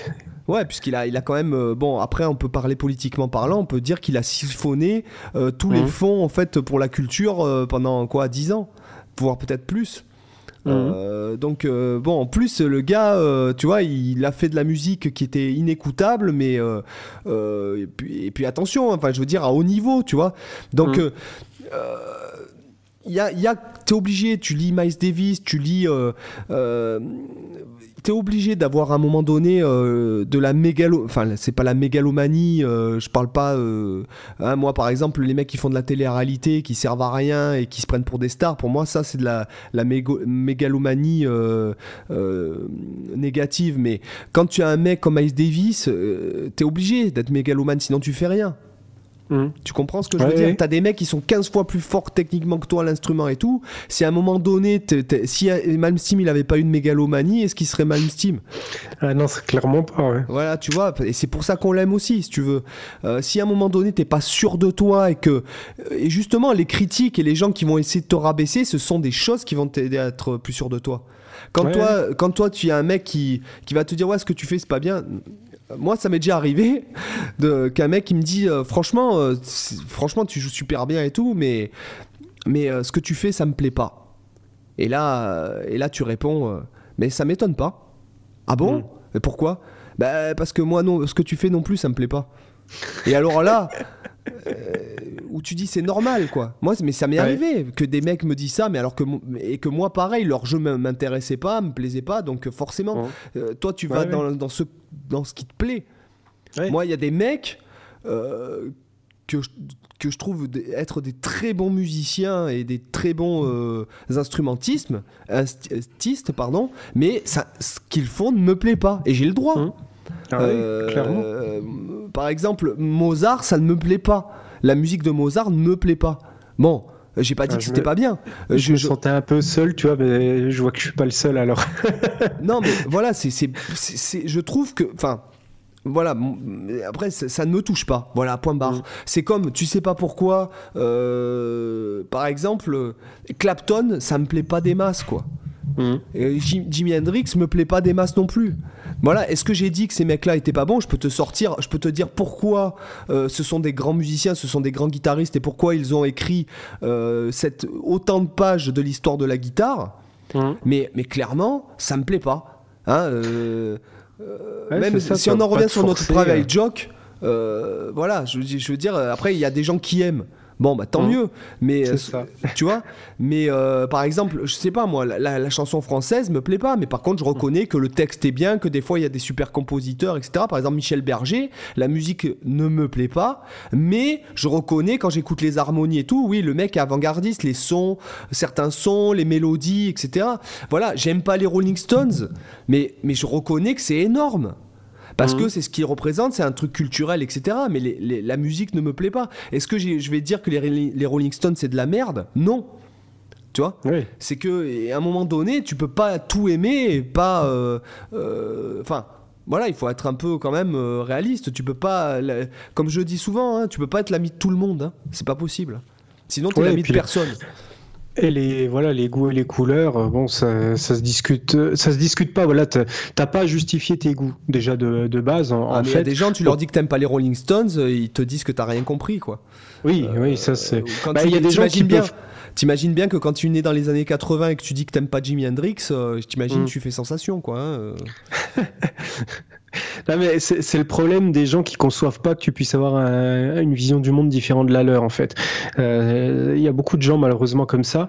Euh, c'est triste, mais mais du coup oui, on n'a pas à justifier nos goûts quoi. Chacun. C'est bête à dire, mais je m'interdis pas d'admirer et ça je, tiens à le dire parce que c'est quelque chose que j'ai remarqué euh, notamment avec on va dire l'ascension de Éric Zemmour dans les médias, dans la politique moi, je m'interdis pas d'admirer une personne avec qui je ne suis pas d'accord, quoi. Mmh. Voilà. Hein, tu, oui, parce que tu peux admirer. C'est comme le principe de est-ce qu'il faut déconnecter l'artiste euh, euh, et l'œuvre. Euh, tu, tu, peux trouver des choses inspirantes chez quelqu'un que tu n'aimes pas, ou, parce que voilà, il y a des façons de faire qu'il a eu qui peuvent être intelligentes, qui peuvent être, qui peuvent t'inspirer, même si de la même façon que tu peux trouver de l'aspiration dans des morceaux de musique que tu n'aimes pas, parce qu'il y a des, des, choses voilà qui, qui parfois peuvent te toucher malgré tout et je, te. vais prendre l'exemple de Michel Onfray parce qu'il est beaucoup moins controversé. Hein, euh, mmh. Mais Michel Onfray, il y a plein de choses sur lesquelles je ne suis pas d'accord avec lui, euh, même, même dans le lifestyle, je te dirais. Mmh. Mais je suis tellement admiratif de ce gars, quoi. Je suis, je, je, me sens quand je, je c'est un mec qui me, je me sens minable quoi, à côté d'un mec pareil. Mmh. Tu vois? C'est euh, tu te dis euh, en fait je, je ouais je suis je, suis quoi un néandertalien comparé à lui tu vois. Et et ça me donne envie tu vois de, de il m'a grâce à lui ça m'a fait m'intéresser à la philosophie etc etc bien que je sois pas du tout philosophe euh, hein, c'est juste un sujet qui m'intéresse. Non mais tu vois ce que je veux dire? Oui, oui. Ça, ça ne t'empêche pas de, hein, de. C'est pas parce que tu, tu peux pas. Enfin, c'est pas parce que tu lis de l'astrophysique que, que enfin, que tu t'intéresses à l'astrophysique euh, ou à la, je sais pas, euh, à la physique quantique que tu es euh, forcément physicien. Donc le, le, truc, c'est que voilà, je m'interdis pas d'admirer un Napoléon ou un Jules César, quoi. Mmh. ou un Marc-Antoine. Pourquoi? Tiens. Tu vois Alors que ces mecs-là, mmh. c'était sûrement des. Bah, c'est con, mais c'était un tyran. C'était un mec mmh. qui faisait la guerre. Tu, tu peux pas. Euh, c'était des conquérants. Mais tu vas pas t'interdire d'admirer euh, les hommes, leur caractère, leur euh, histoire et leur. comment dirais-je leur, Leurs ambitions. Mmh. Parce que il y a mille ans, ils ont fait ci ou ils ont fait ça. Je veux dire, si ça se trouve, Pythagore, c'était une sombre merde quoi, en tant qu'humain. Et pourtant, tu vois, qu'est-ce que t'en as à foutre? Euh, Il faut prendre ce qu'il y a de bon à prendre, quoi. Oui, puis des fois, ça peut être intéressant justement d'analyser de, le parcours d'une personne, qu'elle soit euh, jugée comme mauvaise ou, positive, euh, parce que justement, ça, ce que, ce que tu dis là, ça, ça permet de, de, comprendre justement la, force mentale que certains peuvent avoir, et, je dirais même notamment plus encore ceux qui font des choses négatives, mauvaises, qui sont objectivement jugés par tout le monde comme les pires saloperies. Euh, tu, tu dis ces mecs-là, faut d'autant plus encore qu'ils aient des, une grosse paire et une, une à une force euh, mentale énorme pour en plus arriver à supporter le fait parce que des, mecs comme ça, ils savent qu'ils sont détestés par. Euh, euh, toi, tu prends l'exemple d'Éric Zemmour, le mec, il, il sait clairement qu'il est détesté par peut-être les trois quarts de la France. Oui, mais... Et ça l'empêche pas d'y aller. Mine de rien, le mec, il a des, des, des couilles en béton armé. C'est pas du jour même si t'es pas d'accord avec lui ou autre. Il, est, déjà, il jouait pendant sa carrière, durant sa carrière de, de, de journaliste. Il était déjà dans ce rôle il détesté. Jouait déjà de ça et il en avait rien à cirer parce que c'est un mec qui s'est construit, qui est parti de rien, hein, qui est arrivé euh, à un certain niveau quand même. Il faut pas le, hein, il mmh. faut pas. Euh, après que ce qu'il dit ou ce qu'il dit pas. Enfin bon, des fois il dit des choses moi qui me semblent euh, surnaturelles pour un mec qui, qui a son mmh. son degré d'intellect en fait. Mais il joue de ça parce qu'en même temps il joue de ça. Si tu veux, c'est comme Mélenchon qui te dit, qui, qui, fait la même chose. ce sont mmh. des gars qui poussent dans l'extrême justement pour raconter au maximum pour convertir. C'est soit t'aimes, soit tu aimes pas. Mais, au moins, ceux qui aiment, ils vont travailler pour toi. Mmh. Tu comprends ce que je veux dire? Et c'est un peu pareil quand, tu, quand on est dans la pédagogie et puis qu'on est dans l'envers de YouTube. Moi, dans mes vidéos, maintenant, je cherche plus à être l'ami de tout le monde ou à plaire à, tout le monde. Moi, je vais mmh. direct leur dire, même dans certaines vidéos, et je remarque que ce sont les vidéos qui font le plus de vues, ce sont les vidéos qui, ont, qui ont le plus de dislikes aussi. C'est-à-dire que, euh, bah, c'est, tu vas me dire, oui, c'est normal dans les rapports et tout, mais pas forcément. Euh, ce que je veux dire, c'est que par exemple, quand tu arrives et que tu dis arrête de faire ça, c'est de la merde. D'accord mhm. Tu vas fédérer, tu vas tirer un trait entre les deux. Ceux qui vont te suivre et ceux qui vont pas te suivre. Et du coup, tu vas d'autant plus fidéliser ceux qui vont te suivre et qui vont être d'accord avec toi, qui vont employer ta méthode. Et tu vas faire partir les gens qui, qui, qui ne seront jamais d'accord avec toi qui viennent juste là en touriste. C'est ça te mmh. permet de tirer un trait et de d'autant plus fédérer ceux qui sont d'accord avec toi que euh, même, même ce qu'on dit, hein, on n'est pas dans le politiquement correct. Mmh. Ah, il y a des gens qui ont déplé. Je suis sûr qu'on a déjà eu des, des, des, une étoile ou on a eu des sales commentaires sur, euh, je crois, enfin pas mmh. des sales commentaires. Non, mais des, euh, des une étoile, oui. Ouais. Une étoile, on a déjà eu. Mais au moins, c'est pas ça. C'est, on n'est pas fait pour toi, gars. Casse-toi de là, quoi. C'est mm. ça. Et on fédère d'autant plus et on fidélise d'autant plus l'audience qui est là. Hein, c'est comme on disait avec les digressions, avec nos blagues pourries. Des fois, on est vraiment dans la vulgarité. Hein, ça nous arrivait d'être vraiment vulgaire. Mais on fédère, si tu veux. Et on plaît d'autant plus à d'autres personnes, quoi. Et c'est ça. Ah, après, on est assez naturel aussi, tu vois. C'est c'est vrai que euh, on n'est pas là pour se prendre la tête, quoi. Voilà, t'as as des approches différentes. T'en as qui vont être plus, euh, euh, qui vont être sûrement aussi vulgaires, que nous en, en, privé, mais qui, s'il faut une vidéo YouTube, ils vont faire quelque chose de très polissé, très.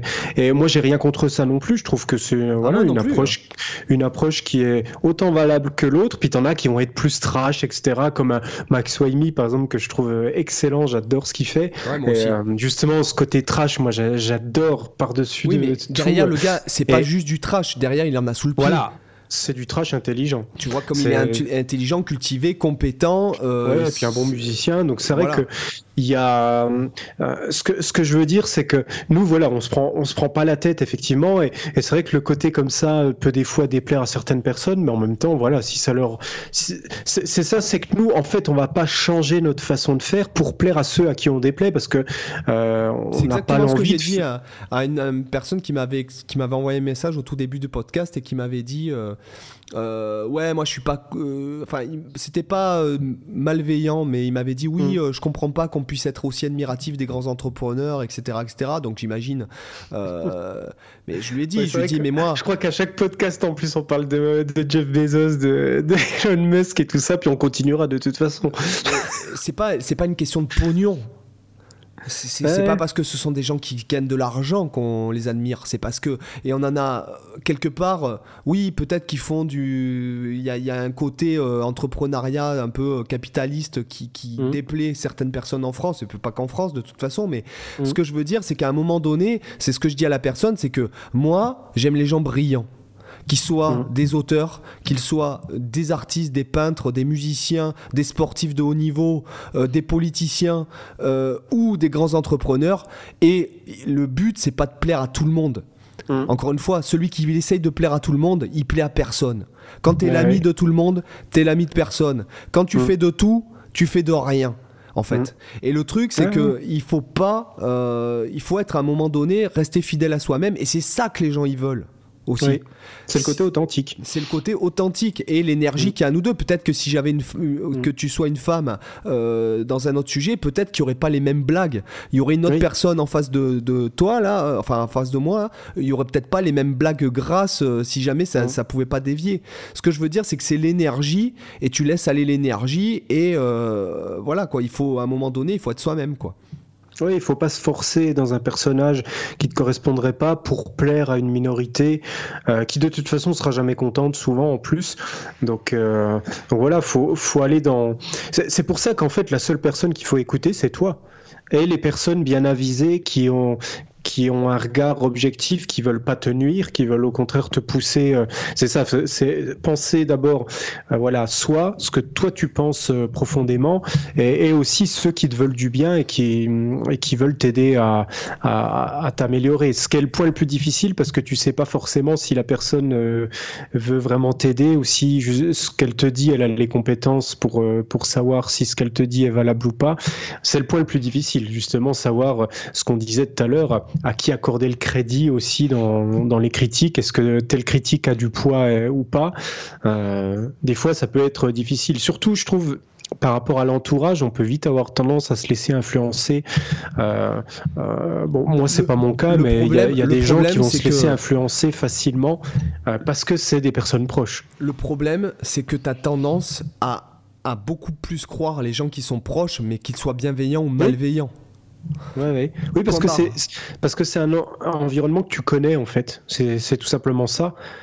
Voilà, il faut, il faut Donc, passer euh, au-dessus. Mais après, bon, euh, c'est. c'est- Enfin, je sais. Enfin, bon, bref. Toujours est-il que, voilà, je pense qu'on a répondu à la question. Qu'est-ce que t'en penses, Cyril? Ouais, je trouve que la question est, Elle est vite répondue. répondue. Non, justement, pas vite répondue. quoi. Non, elle, elle, a est- été, elle elle- a lentement répondue. Oui, Voilà. Par contre, mais bien répondue. attention, Cyril, je pense que tu vas. Là, on va couper le podcast. Voilà. Donc, Ah. euh, on reviendra pour la fin parce qu'on va enregistrer la chronique. Avant la, la section lifestyle, nous allons enregistrer la chronique tout de suite que je mettrai au début du podcast en fait. Intéressant. Top. Donc la, la section lifestyle, mais non Cyril, qu'est-ce que tu vas nous mettre dans la section lifestyle cette semaine? Bah écoute, moi je suis sur. euh, j'ai j'ai en ce moment une euh, semaine un peu chargée où je travaille sur pas mal euh, de trucs. Notamment, je me suis euh, remis un petit peu au plaisir des des, hum, des objets physiques. Euh, quand on avait fait, euh, si, tu te souviens, le podcast avec Kevin où on parlait de, de gaz.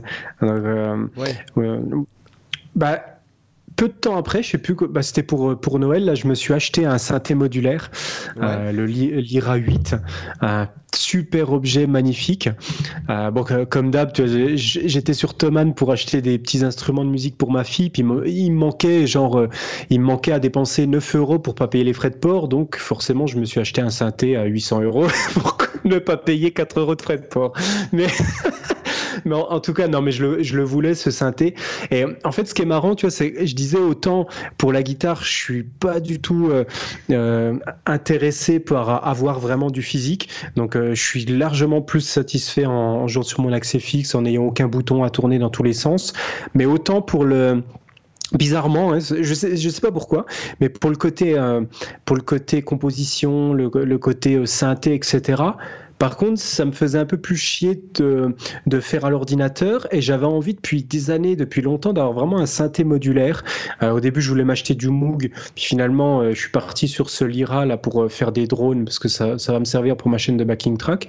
Et c'est vraiment un, un super plaisir. Là, je l'ai juste à côté de moi. En plus, il est vraiment magnifique. Donc, je suis en train de l'appréhender. C'est un peu un truc. Une bête un peu à dompter parce que t'as pas de preset mémorisable. C'est un truc où tu, tu bouges d'un millimètre un bouton, tu as le son qui se transforme de manière phénoménale. Donc euh, c'est un peu comme un nouvel instrument euh, que tu es obligé d'apprendre vraiment à maîtriser et à jouer. Mais du coup, c'est super passionnant. Toi, là, j'ai j'ai passé pas mal d'heures encore cette semaine à, à, jouer avec. Pour l'instant, j'ai rien enregistré encore avec, mais euh, pour ceux qui sont vraiment intéressés pour le fait, pour faire de la musique ambiante, pour faire de, des drones, pour faire de, de la musique même noise expérimentale, etc. Euh, cet outil-là, il est vraiment phénoménal. C'est la boîte Soma qui fait ça, S-O-M-A. Et c'est le Lyra 8, L-I-R-A 8. Euh, vraiment, c'est un, un, synthé, euh, un synthé génial. Tu as huit voix, tu as huit qui, qui génèrent des, des formes d'ondes bah, classiques, euh, de triangle jusqu'à la, à la forme et la forme carrée. Puis après, voilà, tu t'amuses avec une petite section de délai, des LFO, etc. pour fabriquer tes sons. Et c'est vrai que tu, pars dans des univers.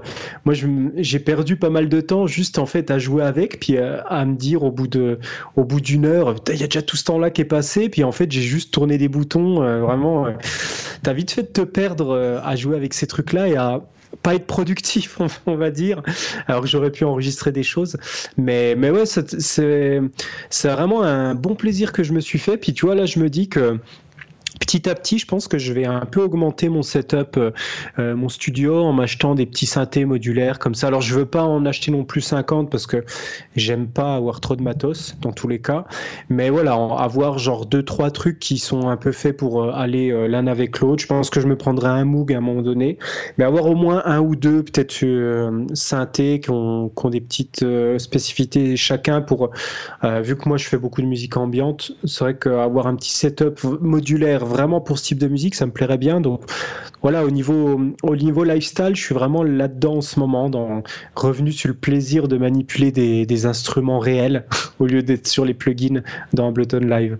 D'accord. Bah écoute, euh, moi, section lifestyle, euh, bon, j'ai pas envie de revenir encore sur mes lectures là. Vu que je. sinon, euh, je crois que ça fait, j'ai, ça fait 10 épisodes que je parle d'un livre à la fin.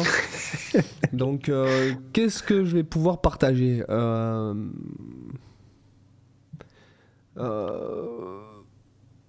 bah, je sais pas trop en fait. Ah, mais sinon, on parle d'un livre, on s'en fout. C'est le lifestyle, c'est en fonction de ce que tu fais, euh, même si tu dois parler d'un livre toutes les semaines. Ouais, mais j'ai tellement en fait, j'ai tellement ancré des habitudes dans, dans mon lifestyle justement, euh, que notamment tu parlais de se lever par exemple à 5 heures et tout, et en fait, mm. même, même je vois par exemple, même sans réveil, de toute façon, je me réveille entre 4h30 et 5h, automatiquement mm. en fait. Donc moi je dirais que euh, ma section lifestyle en ce moment c'est vraiment encore plus développer en fait mon, mon planning, euh, ce que j'appelle mon, plan, ouais, mon planning euh, journalier, avec euh, des actions précises, des buts précis, des objectifs précis, des, des créneaux précis où faire les choses. Ouais. Et là, en fait, bon, je m'y tiens depuis, bah, depuis que j'ai ramené les enfants. Là, je m'y tiens. Ça fait, je suis revenu depuis, je sais pas, de 2-3 jours là. Et c'est vrai que, honnêtement, euh, le fait de se cadrer en fait c'est euh, mm. moi j'ai besoin d'un cadre euh, je, suis sinon je suis beaucoup trop trop comment dirais-je procrastinateur? Non non tu disperses ouais j'ai tendance à vachement me disperser et en fait mm. même si je fais beaucoup beaucoup de choses euh, bon, c'est c'est peut-être surnaturel, mais en vérité, euh, là, je, en fait, je, de 5 heures, en gros, mon planning est plein de 5 heures à 22 heures, quoi. Mmh. Voilà, quand je suis seul, euh, voilà, avec deux heures de sport, voilà, du temps un peu de libre, on va dire, tout ça, et beaucoup, beaucoup de boulot. Et ça permet le fait de planifier les choses, de se donner des objectifs à la journée, des objectifs à long terme, etc., etc. Euh, t'aide à vachement mieux euh, à, abattre beaucoup plus de boulot. C'est-à-dire que par exemple, euh, je vais prendre par exemple mon planning là sous les yeux pour vraiment vous. Donc là ce matin, bon, on a eu l'enregistrement du podcast, donc il est un peu perturbé, on va dire, mais c'est pas grave. c'est par exemple Bon, bon, déjà se lever à 5 heures, machin, euh, donc je fais un petit peu de sport, des pompes, des conneries comme ça, et je médite, là, le matin. Mhm. Et en fait, la méditation, j'ai eu vachement de mal à accrocher, et la méditation, ça paye. Voilà. C'est quelque chose qui, euh, qui me fait du bien, en tout cas, moi qui me fait du bien, etc. Après, normalement, de 6 à 10 heures, en fait, je pratique. Voilà. Mhm.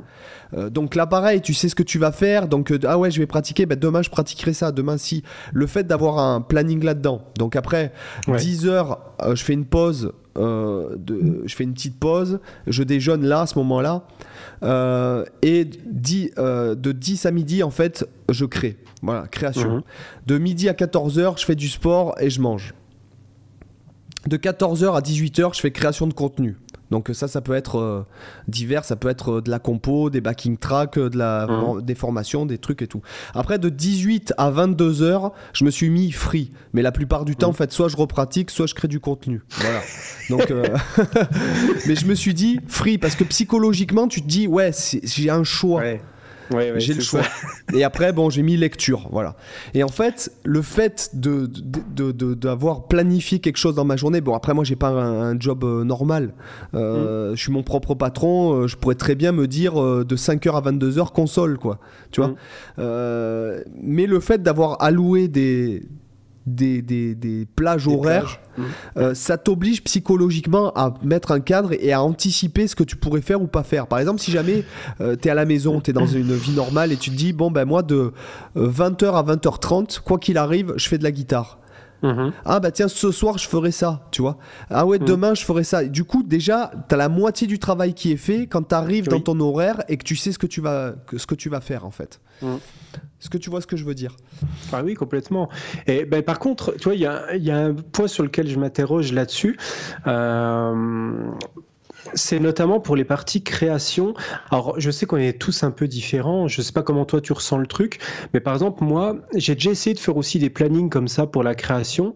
Mais tu vois, par exemple, si je me dis, euh, je sais pas, de telle heure à telle heure, je compose, je fais quelque chose, bah tu sais, dans l'artistique, dans la création, euh, ça, vient pas forcément. euh, euh, des fois, tu vas te, tu vas te mettre à.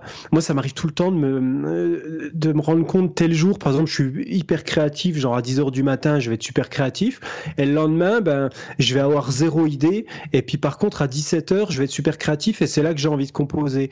Et si je me fais un planning hyper strict, genre je fais de la guitare à tel moment, je fais ça à tel moment, ben en fait, d'un jour à l'autre, j'ai pas du tout les mêmes envies et les mêmes énergies, c'est-à-dire qu'il y a, il y a un jour, pareil pour la guitare, je vais, je vais prendre ma guitare quand je me, dès que je me lève à, à 5-6 heures et je vais être à fond dessus. Et puis, euh, il y a d'autres soirs, bah, c'est en prenant ma guitare à 22 heures que je vais être plus efficace et que je vais être meilleur. Et pareil pour la création. Et moi, je me suis souvent rendu compte que, en faisant des plannings précis sur ça, c'était pas très efficace pour moi. Alors même si effectivement il ne faut pas attendre l'inspiration et je trouve que c'est bien justement de se dire bah, tous les jours 10h à midi je crée du contenu et puis de, de faire avec les aléas, bah, effectivement il y a des jours tu créeras moins que d'autres mais au moins tu t'habitues à te mettre dans un, dans un rituel de, de création. Mais ce qui en fait la question c'est plutôt euh, est-ce que ça t'arrive pas dans des moments où tu as prévu autre chose d'être dans une phase créative que tu avais prévu à un autre moment. Genre te dire, voilà, tu es en train de faire ton sport et tu as une putain d'idée absolument de contenu à créer à ce moment-là, ou alors dans une autre phase, tu vois. Et ça, je- ça peut je être super un- frustrant. Je suis un mauvais exemple parce que parce qu'en fait j'ai j'ai tellement mis des habitudes en place à cause notamment de, de tous les bouquins de développement perso, etc. Et à un moment donné, tu te conditionnes. Euh, Mm. Moi, je vois par exemple pendant trois ans, j'ai pratiquement publié un backing track par jour. Donc, si tu veux, moi, j'ai stimulé la créativité. Euh, même, euh, j'ai appris à me dire que même si j'étais pas créatif, je pouvais faire quelque chose de créatif. Est-ce que tu Ouais. vois ce que je veux dire? C'est-à-dire Oui, que, oui. par exemple, des fois, il m'arrive de me mettre. euh, par exemple, là, je fais un nouvel album euh, pour Chillop. Mhm. Des fois, je pars d'une idée, mais qui est absolument euh, invraisemblable. Enfin, un truc qui, qui, qui n'a aucun intérêt. Et en fait, Ouais. c'est en le développant et en fait, en rentrant dans ce processus de créativité que, euh, si tu veux, le syndrome de la page blanche, je pense pas que ça existe en fait. C'est que même, même si jamais tu es face à une page blanche, écris. Point barre. Mhm. Et, et en fait, ça va amorcer, tu sais, comme, euh, je sais pas si t'as déjà eu une pompe de piscine, il faut l'amorcer Mhm. avec le tuyau des fois, tu vois, pour la, faire ouais. tourner, pour amorcer le truc. Et en fait, pour moi, le cerveau, c'est pareil. C'est-à-dire que euh, le- ce qui est le plus dur, c'est de démarrer ton cerveau. Après, une fois qu'il est lancé, ton cerveau, tu peux plus l'arrêter. Et le fait de savoir lancer de plus en plus vite le cerveau dans une tâche ou une autre, je pense que ça, euh, ça- en fait, c'est- ça devient une habitude en vérité, si tu veux. Ah oui, clairement. Ouais, ouais. Tu vois Ah, mais après, tu vois, euh, je pense que les les plannings, c'est. C'est euh, aussi à ajuster un peu en fonction des personnes. Toi, en fait, euh, quand tu m'avais envoyé ton, ton planning, du coup, ça m'a inspiré. Je me suis dit, allez, pour, pour un de mes trucs, je vais aussi me faire un planning. moi, je t'en avais parlé, je me suis fait un mm. calendrier euh, sur l'année entière pour mes backing tracks. Mais par contre, tu vois, moi, je l'organisais d'une façon différente. C'est qu'au lieu de me dire tel jour, de telle heure, je bosse sur mes backing tracks, je me suis plutôt mis mon calendrier de publication. Donc, j'ai mis sur une feuille A4 tous les mois de l'année. J'ai fait un calendrier perpétuel, c'est-à-dire qu'il n'y a pas il n'est pas cadré sur 2020, 2021, 2022, 2023. Tu vois, je peux le réutiliser chaque année. Il n'y a pas, euh, euh, il y a pas les jours d'afficher lundi, mardi, etc. qui correspondent au numéro. Il y a juste les numéros. Comme ça, il peut être intemporel. Quand tu publies, le jour est vachement important quand même quand tu publies sur oui, non, mais en fait, si tu veux, ce que j'ai fait, c'est que je me suis décidé que sur ma chaîne de Backing Track, j'allais publier tous les lundis et tous les jeudis.